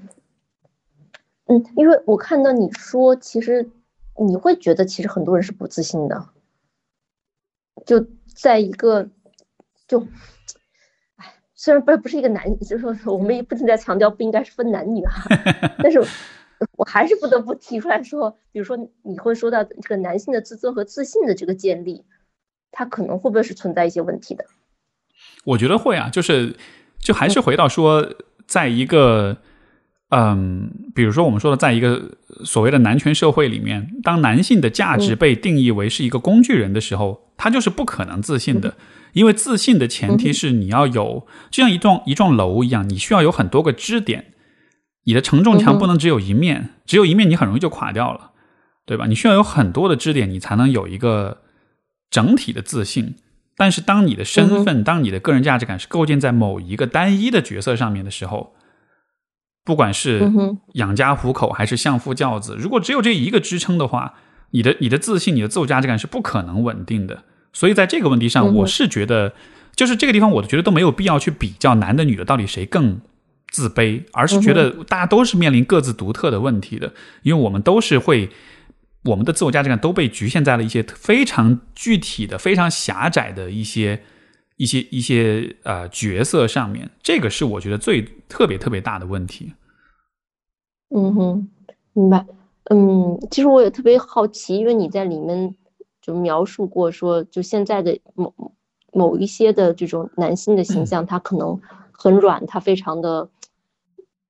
你可以说不自信吗？或者是怎么样？就你会提到说，你其实也有一个。所谓的比较软的那个状态，但是后来你会发生这种改变，我比较好奇，这个这个变化是一个什么样子的，是怎么发生的？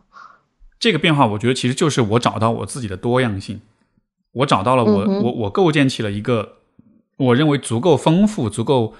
多元、足够有价值、让我足够满意的一个一个人格，而且这个人格。这一个人格的组成当中，我觉得就有很多不同的元素。比如说，也有非常直男的部分，我会做一些非常直男的事情。比如说，我骑个哈雷摩托车，这非常非常的直男，对吧？我我会去练拳击、练泰拳、练八柔，就这都是非常直男的爱好。然后，包括我也喜欢自己动手在家里刷刷墙呀、修修修修补补呀，有一套这个挺贵的一套工具箱啊。然后，就这都是很直男的一些一些喜好。嗯。我我，但是同时我也有一些非常不直男的一些，比如说我的工作，比如说我的这个呃其他的方面的一些特质，为人处事的过程中，跟我伴侣的相处的时候，就是最终我觉得让我变得更自信，或者从那种所谓的软的状态里走出来，是因为我找到了就是令我满意的这些人格组成的这些元素。当我选择所有上面所讲这些部分的时候，不是因为。这样子才够男人，或者这样子别人才喜欢，而是因为当我去试了之后，我发现我真的蛮喜欢这个样子的。这做这个样子，拥有这个部分，让我觉得我是有价值的。就最终这个选择是我靠我自己内心的价值感来做判断的。所以我是觉得，任何一个人他要从他的那种最开始的那种不清晰的、模糊的、软趴趴的那种。不成形的那样一个混沌的状态里，要走出来，要变成一个更成型的、更有型的、更有棱角的人，其实就是这样。你就是需要去发现，你你拥有哪些人格特质、哪些爱好、哪些身份的时候，你会觉得你自己更有价值，然后你就去尽量的多去拥有、去发展这些部分，然后你的自我价值感就会因为这些部分的发展而不断的增加。嗯，那你会觉得你是从什么时候开始感觉到自己这种？这种发展和变化呢？我能想到的最最最早的呃一个记忆，其实是在我初中的时候。当时我们学校有来了一波美国的那种交换生，就他们就过来访问那样的，然后当时就会有些才艺表演什么的。然后那个，然后我们中方同学表演嘛，那就是可能唱歌跳舞呀什么的，对吧？唱点流行歌呀什么的。当时我印象很深刻，他们有一个表演，就是那种阿卡贝拉那种清唱，四个人站在一块儿，一个麦克风就清唱了一首歌。因为那个时候我们唱歌就是只有卡拉卡拉 OK 伴奏，然后我们跟着唱的那种。我从来没有见过这种唱歌的形式。我当时看到我就说：“天哪！”我说这太棒了。然后我那个时候我就突然就有了一个意识，就是哎，好像那样子唱歌的方式是比我所知道的方式是更好的。如果我变成那样子的话，我可能会更喜欢我自己，我可能会觉得自己更有价值或者更酷。就好像是你看到了那种不同的那种让你很有感觉的事儿之后。你就会意识到说，哎，我是有那个 potential，我是有那个可能性变成那样子的。我觉得就是在成长过程中，其实不断的有看到这种打这种闻所未闻，但是能打动我的东西。每一次遇到这些东西的时候，我非常跳脱。对对对，就你就能跳出你原来的那个 对自己的想象，你就会意识到说，哦，原来我是有一些不同的可能性的。嗯哼，嗯，其实我觉得这就是一个自我价值的反复的确认。就我可以选择让我舒适的方式生活，对，自我价值的一种，我觉得是一种拓展，就是你你现在的你想象自己的自我价值是被你现在的视野所局限的，但是如果你看到更多呢？如果你体验到更多呢？会不会你对自己自我价值的定义就会变得更丰富、更大、更更五彩斑斓一些？所以这个不断的拓展、不断的发现，我觉得这个是。这个才是更值得提倡的。任何形式的那种固定的、绝对化的、理想化的形象，我觉得其实都是和这种拓展是相冲突的。嗯嗯嗯嗯。那包括你选择做这个心理咨询师这个职业，对于你自己是一个很大的这种拓展吗？非常大，非常非常大。嗯。对，因为在性格，就是就是在性格上，我觉得帮助是特别大的。因为我自己的性格从小其实就是不太多交流，很内向。我更多喜欢思考，我不是那么的喜欢交流，我也不是那么擅长交流。包括我对于呃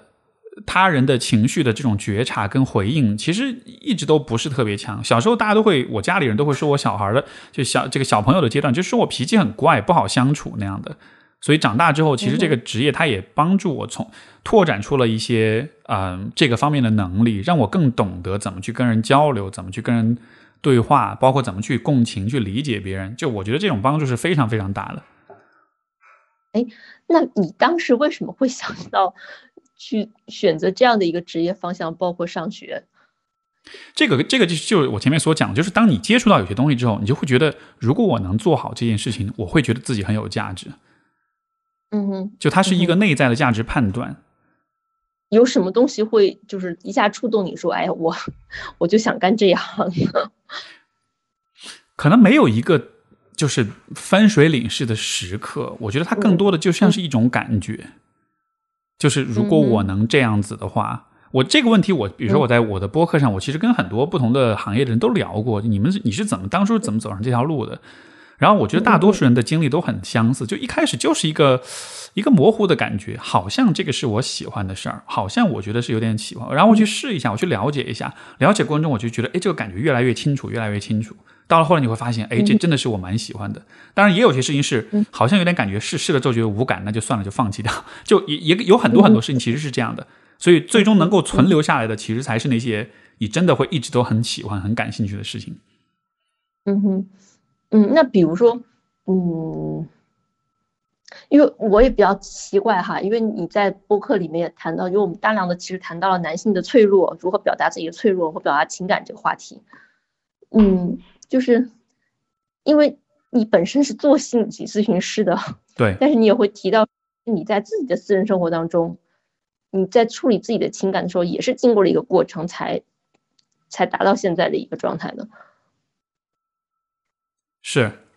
这个我我觉得这个还是跟也这也是一个让我反思自己男性身份和男性的这种成长经历的一个点，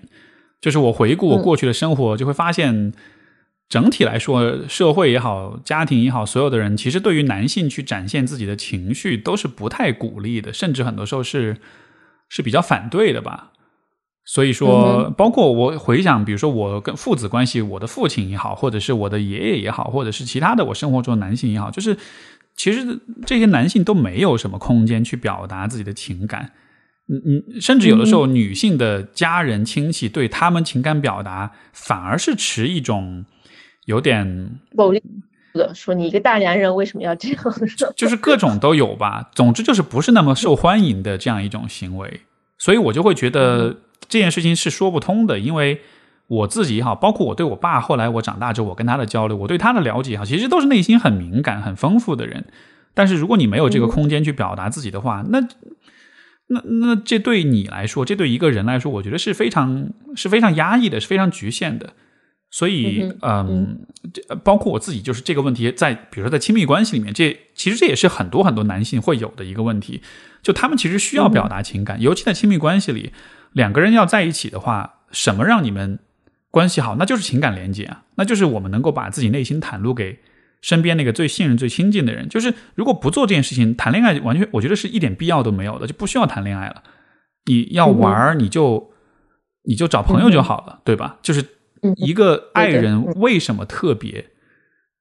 嗯哼，就是因为他能够真的走入你的内心。所以我觉得很多男性他在亲密关系上障碍，包括我自己也有过这样的阶段，就真的就是因为内心打不开，不敢打开，或者不知道怎么打开，所以说才会我我才会觉得说，因为我很在意，比如说亲密关系，我很希望和另一个人建立起那种很深的那种那种亲近感，那种嗯。啊，那种信任感，所以我就会才会把这个当做是一个特别重要的一个问题来去看待，自己也花很多时间，我接受咨询也好，我去研究这个问题，去思考，去写，去跟不同的人讨论，就会把它当做一个特别重要的问题来，就是因为这个背后还是我觉得驱动我的一个价值观，就是啊，因为我知道对于我来说，爱情非常的重要。如果我有好的爱情，我才觉得我的人生是完整，我才觉得自己是满意的。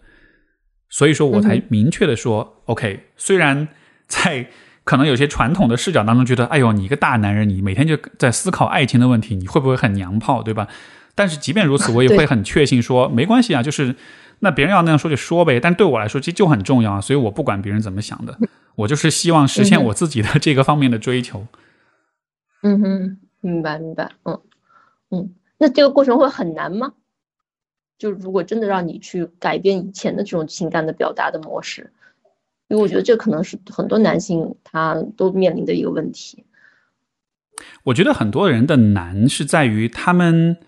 会有意无意的模仿自己的父母，比如说我会有意无意的模仿我爸，然后呢，这种模仿成了习惯之后，你就很难跳脱出来。所以，能够去改变的一个前提，就是你能先去搞明白你爸为什么是那样的，他和你妈之间的互动跟关系，让他变成了那样，有什么样的一些过程，什么样的一些原因，你看明白了之后，你会发现他那样对待他的伴侣，不是因为那就是对的方式，而是因为在他们那一个特定的关系里，他不得不那样做，或者他那样做才能保持关系的一种和谐或者是稳定。但是那一套方法套用到你身上是。是是过时的，是不适用的。我觉得对于很多男性来说，其实能够看清楚这一点非常重要，因为他们很少去质疑，就是自己的父亲为什么是那样子，自己自己父亲传给自己的那些影响有没有可能是不准确、是不对的？就是因为因为小小孩子还是很容易理想化自己的父母，他们会总会认为父母的传递的东西一定都是对的，但是很但是不一定啊。事实上是大多数父母根本不知道自己在干嘛。所以他们传递的东西其实都是很是很不适用的，是很很脱节的。嗯哼，明白。嗯嗯嗯，我因为其实我会觉得就是，其实我我因为我本来一直很纠结这个价值的问题，后来发现其实每个人都现在都存在这个问题，可能现在就是一个你要去寻找自我价值会比较难的时代，就是你可能以前。呃，比如说在一场战争里面，你其实要寻找自我价值是还是比较容易的，你不会把自己放到一个很宏大的一个一个一个历史主题里面去，那现在你你的日一个日常生活可能就是就像你们说的以前的超级英雄片，那你的一切都可能因为你可以解救一个巨大的危机而得到合理化和解释。对，那当现在在日常生活里面的时候，你要怎么去面对你个人的这种充实也好，你个人到底的这种个体的这种价值感的建立，我觉得实际是可能对于不止对于男性，可能对于女性来说也是一个挺。挺大的困惑，就包括我们说教育里面现在其实价值感和意义感的缺失是一个很普遍的这种现象。是，嗯哼，嗯，我我我其实会想到了一个问题，就是说，我觉得现在的这个社会，现在这个时代，其实对于对于自卑的人是很不友善的。嗯哼，比如说社交媒体的存在，因为社交媒体的本质上其实就是各种各样的社会比较。对吧？这个心理学上研究非常清晰的证明，你社交媒体使用的频率越高，你的抑郁和自卑的心理产生的这个概率也是越大的。我觉得现在就是因为大家生活在这样一个时代，我们都可以很容易的看见别人的生活是什么样的，尤其是比我们厉害的人生活是什么样的，所以我们就会很容易把自己和别人做比较，也会很容易感到自卑，很容易感到自己好像比很多人都差很远的样子。所以在这样一个情况之下。就会形成一个悖论，就是一方面你觉得自己很自卑，然后但是另一方面，你又把所有的时间都花在了去感受自卑上面，而没有真的去踏踏实实的做很多的事情，所以你就会一直困在自卑里面。因为真正要走出自卑，要建立自信，是需要去做那些对你来说很困难但的事情，但是呢，能够越做越好。就只有经过这样的一个过程，你才能够建立起自信。但是，因为我们更多的时间是花在去比较，包括去虚张声势上面，我们很少花时间去，就说白点，就是就是踏踏实实的做事情积累。所以说，我们的自卑就总是处在一个没有办法提升、一个很一个很卡住的一个状态里面。而你总是似乎就会觉得，哎呀，为什么我的年薪没有到一百万？没错，是的。而且，而且这里面又有一个更大的问题，就是人在自卑的时候，不是所有人，但是我觉得有些人在自卑的时候，其实是会想要投机取巧的，是想要走捷径的。嗯哼，嗯，你看，比如说我，我今天还发了个微博在讨论这个问题，就是因为那个杨笠出来之后，不是有很多人在骂他嘛，就是然后把他骂到这个英特尔都把他撤了他的那个品牌的那个赞助啊什么的。然后就是，我就在说，其实我觉得这样的一个事情，我一点都觉得不意外。为什么呢？因为你能够通过你的咒骂去影响一个商业决策跟商业行为，这是很厉害的。就是在在以往的社会，在社交媒体出现之前，没有人能做到这一点。尤其一个匿名的普通人，一个一个网友，他不可能有这样的权利。但是在社交媒体的时代。如果你的言论够极端，如果你的咒骂声够强，你的道德绑架够厉害的话，你就是有可能得到这种话语权的。所以，我觉得这个地方就是这个时代提供了像是这个带来自信和权力感和自我价值感，像是带来了一些很投机取巧的方式。你在网上喷别人，喷喷喷喷了之后，你成了某一个阵营的领导人物，然后你就觉得哇，好多人膜拜我，我好多粉丝啊，对吧？就是，但是你的现实生活并没有发生什么变化。对，没错，你的现实生活中你是 nobody，你什么都不是，因为现实生活还是很正，还还是很公正的。你你有没有价值，你是否被人尊重，这个还是和你的时间精力和你的整个的发展投入，这是正相关的。但是网络上就是和大家很容易营造出一些这个就是很不真实的这种感觉。像我前段时间前几天我还看到一个一个一个新闻，有一个是 ins 还是哪个平还是还是 tiktok 上面有一个小哥就是。他的视频就是喝水，因为他好像那个感觉食道特别宽，他一一大杯可乐可以两秒钟就喝下去，他就靠喝水，然后就积累了一百万粉丝。就是我看到这种，就是这个当然也很好笑，但是同时这背后一个反思就是，你看现在的社会，人们是可以有多少的这种投机取巧的方式去获得关注、获得支持、获得话语权啊？那在这样一个情况之下，我哪还有那个心思去用一个很踏实的？很稳健的、很很真实的方式去积累我的自信，我没必要了呀。有那么多，你你你成了网红，你什么都有了，我干嘛还要好好学习，对吧？就是我们我们面对这个时代，我觉得有太多的捷径存在了。所以说，要真的通过自己的这个双手的劳动去建立那种很真实的自我价值感，我觉得就就越来就越来越成为一个不那么呃受欢迎或者是一个不那么被看重的一个事情了。嗯，你这个让我想起来有一点相关的一个，我就看了一本书，那个我我现在脑子不清醒，我已经忘了那本书叫什么名字了，也是一个做社会学研究的人他写的，他那个意思就是他特别担心就是这种虚拟的时代，因为他会认为说，比如说在虚拟时代，比如游戏，游戏其实是一个可以给你很强烈的这种瞬时的这种意义感和价值感的东西，对。他就很担忧说，比如说男孩其实有，就好像他有调查说，就男孩会比女孩更容易去陷入这种对游戏的沉迷当中。这个而且那本书里 提到的这样的，就是这个现实可能对我们男孩的成长当中遇到的一个问题，就是他会离现实越来越远，然后离虚拟虚拟世界越来越近。但是他的一个论点，我觉得这个其实还是。和现实生活中有比较密切的联系的，这么一个观点啊。对，这个我觉得不需要调查，这个显而易见啊，男生就是沉迷游戏，就是比女生要多。嗯，我我自己其实都有过沉迷游戏的阶段，然后我觉得，就如你这个这个观点所讲，它其实就是一种对自我价值感的一种补偿，就是我在生活的其他方面我找不到。自我价值感来源，我就只能通过游戏。然后这个当中有一个，我觉得也许跟性别有点关系的一个点，就是说，因为前面我们不是说嘛，就是呃，从性格特质上来说，男生的宜人性会相对低一些，而这种这种区别有可能导致什么问题呢？就是我们的教育体系是比较强调规训和顺从和服从的。嗯，所以实际上在学校生活当中，有可能男生的个性在这个方面的那种压抑和那种嗯消磨是更大的。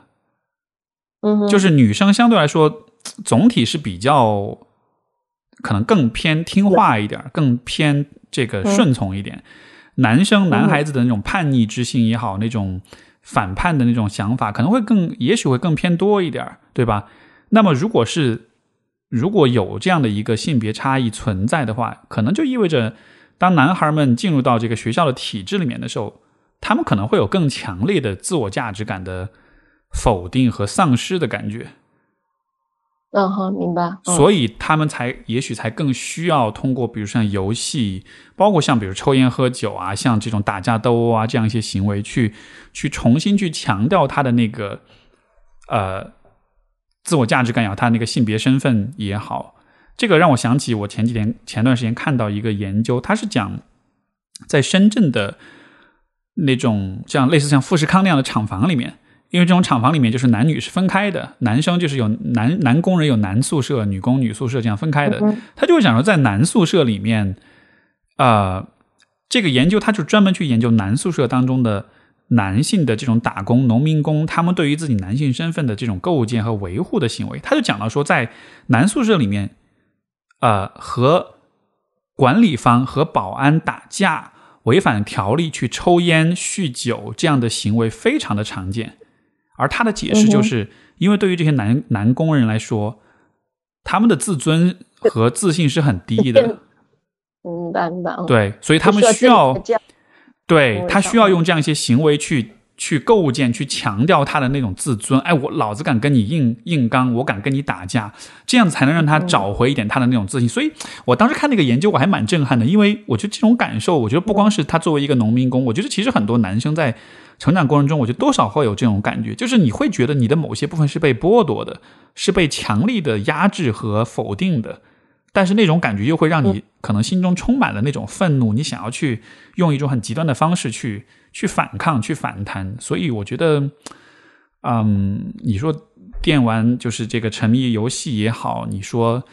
这种工人的这种 打架斗殴的行为也好，你看我们小时候男生都很迷惑迷迷像什么古惑仔啊这样子的一些，对吧？这样一些形象，我觉得它当中是有一些关联在里边的。嗯哼，包括其实。性别的这种刻板印象，我觉得在学校里面也会有这样的。我因为我比如从我的角度来说，我是一个女生，我从小就会比如小学时候，你你包括你家长都会这么说，说啊，现在小学成绩还不错，那可能到初中就不行啦，上中学之后男生会比较好。那就对我来说是一个这样的，这个这个这个语言对我的暗示是我可能以后不好。那可能对我的理解是说，那我要尽量做得更好一些。没错。如果我要反抗这东西的话，那我现在我我就是反过来想，如果我作为一个男生的话，因为现在不是所有的很多家长就会提出说，女生在课业成绩上其实比男生更好的。对。那如果我是从小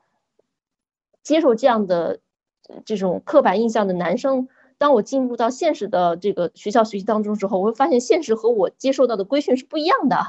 就是我可能我其实对我来说是一个很大的打击。没错，是这样的。我我没有到你的这个现实规训所要求的这个标准啊。我觉得这个当中有一个很大的问题，就是我们的上一代人他们的生活的现状。跟现在我们的现实实实在是太不一样了，所以我们接受的那个教育那种观念，包括上一代人和上上代人他们看问题的方式，我觉得跟现在这个世界差的太远了。因为改革开放前后，整个这个社会的发展，其实就是整个社会的复杂性一下是有一个爆炸性的几数几何级数式的一个增长的。所以，所以上一代人看问题会用一个非常单纯的价值观去描述一些问题。我觉得在某种程度上，那种价值观在他们那个年代，说不定真的就是那样。但是在我们这个年代，就就确实就就完全的不适用了。所以，当比如说你刚才讲什么啊，女女孩，比如说小的时候成绩好，长大就怎么样，就是这种想法，也许在那个年代很多人会认同。但是到了今天，你看，像我来听这种说话，我就觉得这是什么鬼扯，就是从来就不可能有这样的规律，对吧？就是我我觉得我们接受的。啊，嗯，比如说在他们那个年代，有可能是一个真实的情况，就是在于可能女孩子她还是会要求你在家里承担的责任更多。比如说我妈妈，她可能上高中时候，当时我们家一直，我爸一直在说，说你妈以前是可以上大学的，后来是因为我 外婆觉得 很多人还是需要有一个留下来，所以她可能就放弃了。没错。那我觉得可能这种形成是因为之前女孩的这种退出的机制，她会慢慢的退出这种学学业的竞争。那。呃，到现在，那你可能对于我来说，我听着这样的一个规训长大，但是我又不退出学术竞争的时候，其实我觉得我心理上是占有一定优势的，就是 就是我可能如果我学的不如一个男生了，我会我可能还有一个退路，心想啊，那可能是因为他是个男生吧。但是我如果一旦我学的超过一个男生了，我对我自己的这种自信的建立是非常强大的。那反过来对于一个男生来说，他可没有这样的效果，他是没有退路的。那有可能。因为其实在我这，在我这个，因为我这我是八三年的，那在我这个年龄层次的时候，其实这种规训和现实已经不同了。那我就想，比如说我这样的一个年纪的男生，他在这个环境中长大之后，他会发现差异是这个这个和他自己灌输的对自己的认识是完全不一样啊。他会觉得，哎，我为什么会不如一个女生？对，那对他的信心的打击其实是。非常大的，包括他后来进入职场之后，他会发现他的职场状况和他父母以前上班的状况可是也不一样了。这个其实就是你前面讲到的那个心理弹性的问题啊，就是你遇到了一个新的状况，你要你要适应才，你要理解啊，你而而不是说你要抱着原来的那个观念去认为，哎，事情为什么不是这样的？嗯，对，这个是我想到一个问题。然后还有一件事情，其实也是跟我。跟我自己生了孩子有关系，就比如说我观察我自己带我女儿的时候，就她刚出生的时候，就是比如说有朋友要给我买买这个婴儿用品了，我们就会谈，就发生过一次讨论，就说到底应该是买粉色的东西还是买蓝色的东西，然后我就会说，嗯，我好像有一个想法，就是我不太愿意给她选择特别女性的东西，就是我会，比如说我从来没给给她买那个芭比娃娃，然后。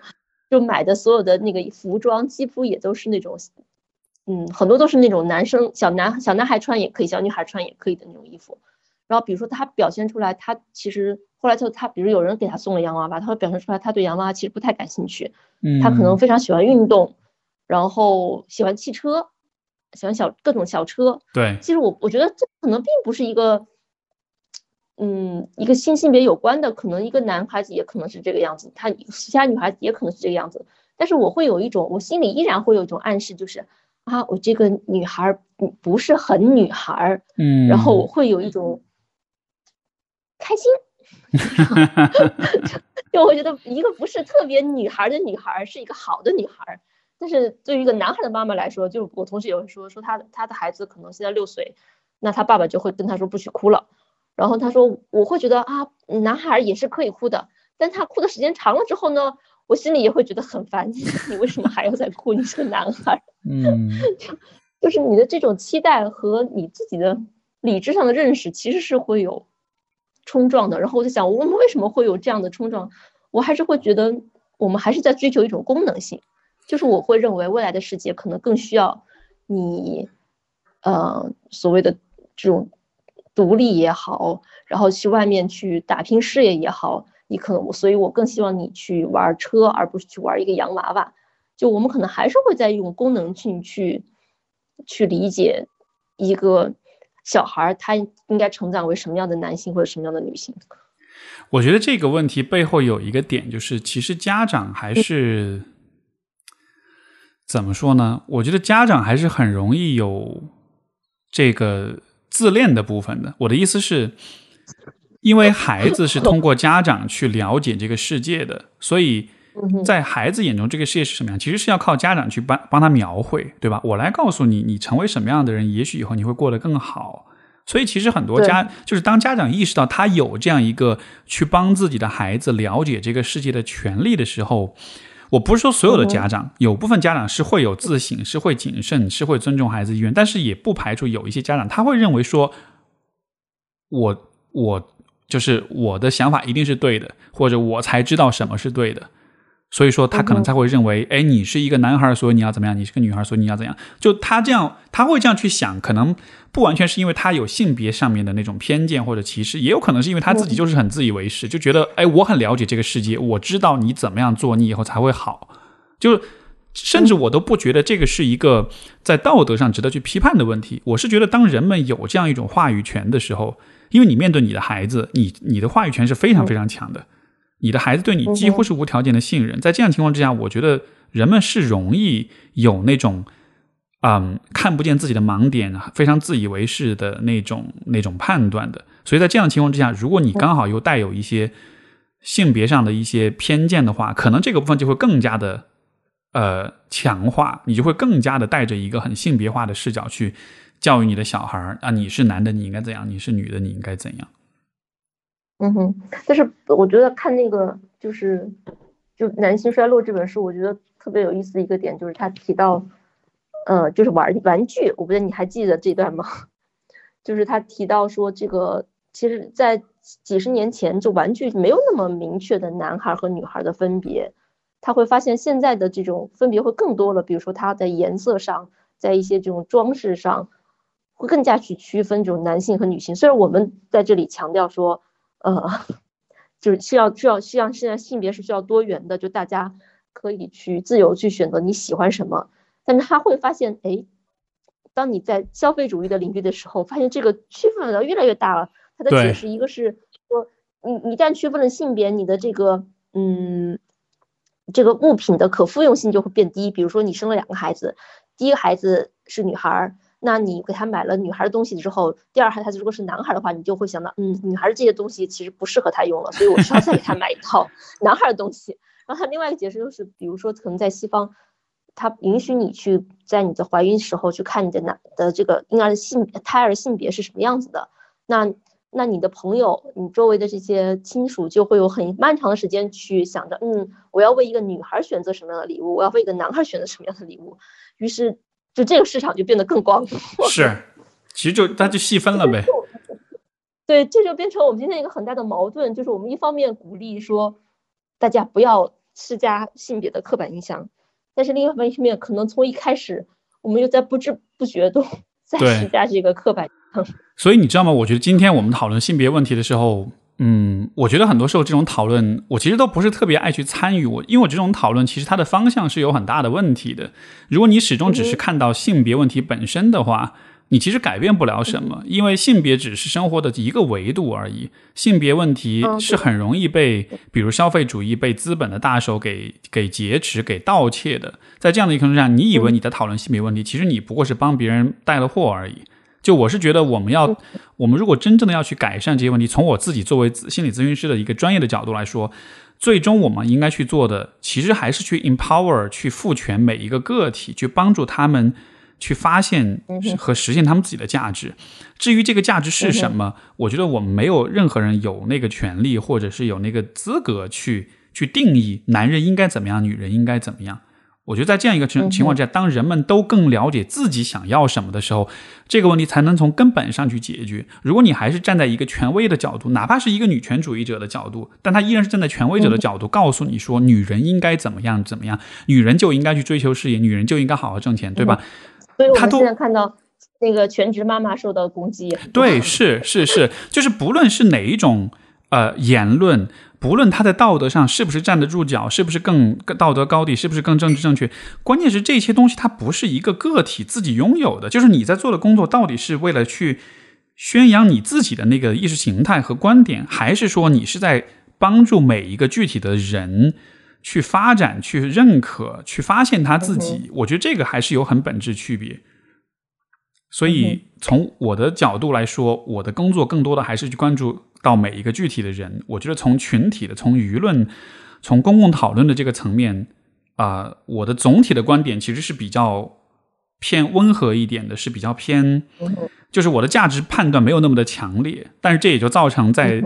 社交媒体的时代，对吧？越极端的言论是越广泛被传播的。所以说，像我所谈的这些话题，就可能没有那么多人会去听到。嗯，但但也但也没办法吧，就随缘吧。就是能有多少人听到，那就。这个就真的是一个很随缘的事情了。嗯哼，嗯哼，我想到就是，其实我们有的时候可能把一个问题想的，就是，就我们过多去追求它真它的这种政治正确，或者是在一个社会的这个发展过程当中，它应该是一个什么样子。但是我不知道为什么，可能跟到了我这个年纪有关，我有时候会觉得可能事情没有那么复杂。就是因为我看到两个生物学的就和考古学的研究，我觉得特别有意思。就我们可能会在反复强调说啊，这个女性应该会什么样子，男性是会什么样子。可是回归到一个生物发展的本能，它可能就没那么复杂。因为我看到有一个研究，就是说，就比如说他去考察这种人类文明诞生的这个时期，就就是这种各种合作开始增加的时期，那个时期的这种人类遗骸里面的这种，比如说男性的这种呃睾酮的这个激素的含量，然后再再往前推的那个时期的睾酮的激素的含量，他会发现。在发生这个这个文明变迁的时候，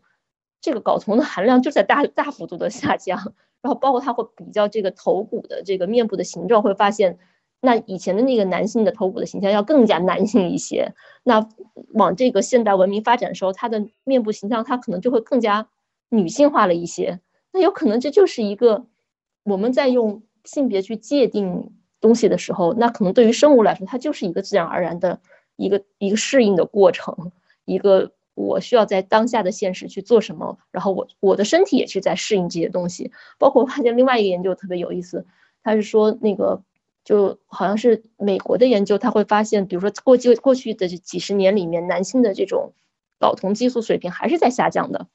然后这个这个好像是耶鲁大学的一个一个教授吧，他就会提出来说说其实这是有两面性的，就是以在。对于以前的来说，我们的这个生存的要求是是繁殖是第一位的。就对于进化来说，繁殖是高于一切的。那其实睾酮的存在对于一个男性的的这个繁殖需求来说是特别重要的。他要需要去争夺，他需要保持自己这种性的冲动。然后，但是呃，可能现在的社会没有那么多需要你去用以前的那种繁殖策略去生活的东西了。那个呃，那你现在的这个下降其实是符合你现在的这种要求的。他会提出来说，你真的没有收益吗？其实你是有收益的，因为我们现在有医学的研究会提出来说，你的这个激素在很高的水平之后，其实对男性的寿命，包括他在动物学界的研究也是一样，就是雄性动物的寿命会普遍低于雌性，其实是和这个激素变化、激素的水平是有关系的。然后就是说，比如你现在我们会要求一个男性更多的去。扮演父亲的角色，就更多的去参与对孩子的养育，说其实是一个现代化的一个繁殖决策。因为你在参与这个活动的时候，他会发现男性的这个睾酮激素的含量其实是在下降的，然后他会让你变得更擅长去做这些事情，然后甚至他和你一个男性的寿寿命的延长也是有关系的。这些这些研究，我觉得问题是在于你没办法建立因果关系，你知道吗？你看到的只是相关，对但是你不能说是因为生理上的变化导致行为上的变化，或者是反过来，我觉得都不行。所以我觉得这种研究是挺有意思的，但是就嗯我觉得它可以作为一种现象去观察吧。但是你我我我是觉得很难，就是我也不建议就此就做出一些推断，嗯关于性别、关于行为的推断这样的。嗯，对，我觉得它不能蜕变一个行为，我就是觉得这可能，就是比如说我们今天老是会有人说啊，这个男性好像越来越越不像以前的那种传统的男性气质了，他会觉得这是一个不正常的事情。当然，很多人他的出发点他可能并不是出于我的要维持一个旧有的权力结构啊或什么之类的，他就是本本能上觉得这种变化，本能上抵制一种变化，但可能从一个更长的时间线条来说。这可能就是一个人正常的去适应今天生活所发生的事情。对，嗯，是这样的，嗯是这样的，所以还是那种弹性、那种灵活性，我觉得才是最重要的。嗯哼，嗯嗯，好的，我嗯我最后一个问题其实就是说，那个你在做这个节目的时候和观众互动，会有让你印象特别深刻的这种互动吗？其实就是当很多女性听众告诉我他们很喜欢这个节目，告诉我他们听了这个更加了解自己父亲的时候，我就觉得这是我之前完全没有想到，但是确实是个很重要的功能。嗯哼，对，就对，就还是说男人跟女人，我觉得不用去搞对立，因为我们都是真的是紧密相连的。每个男人生活中都有很多女人，每个女人生活中都有很多男人，所以我觉得了解彼此，包括去理解彼此，包括在某种程度上去变成彼此，我觉得这是非常应当的，是非常理所当然的事情。我觉得完全没有必要把两个性别。因为生理上的结构的差异就那么的对立起来，那么的强调我们的差异、我们的不同什么的，就我觉得最终我所追求的还是说大家都能够更完善自己吧，而不是说是把一个特定的性别的角色套在自己身上。嗯哼，嗯好的好的，那谢谢，我没有别的问题了。嗯，好嘞，嗯那我们就聊到这儿。好的好的，嗯，哎，好，好的好的好，再见谢。谢，哎哎，拜拜拜拜。In the wilderness. He's lost and bitterness.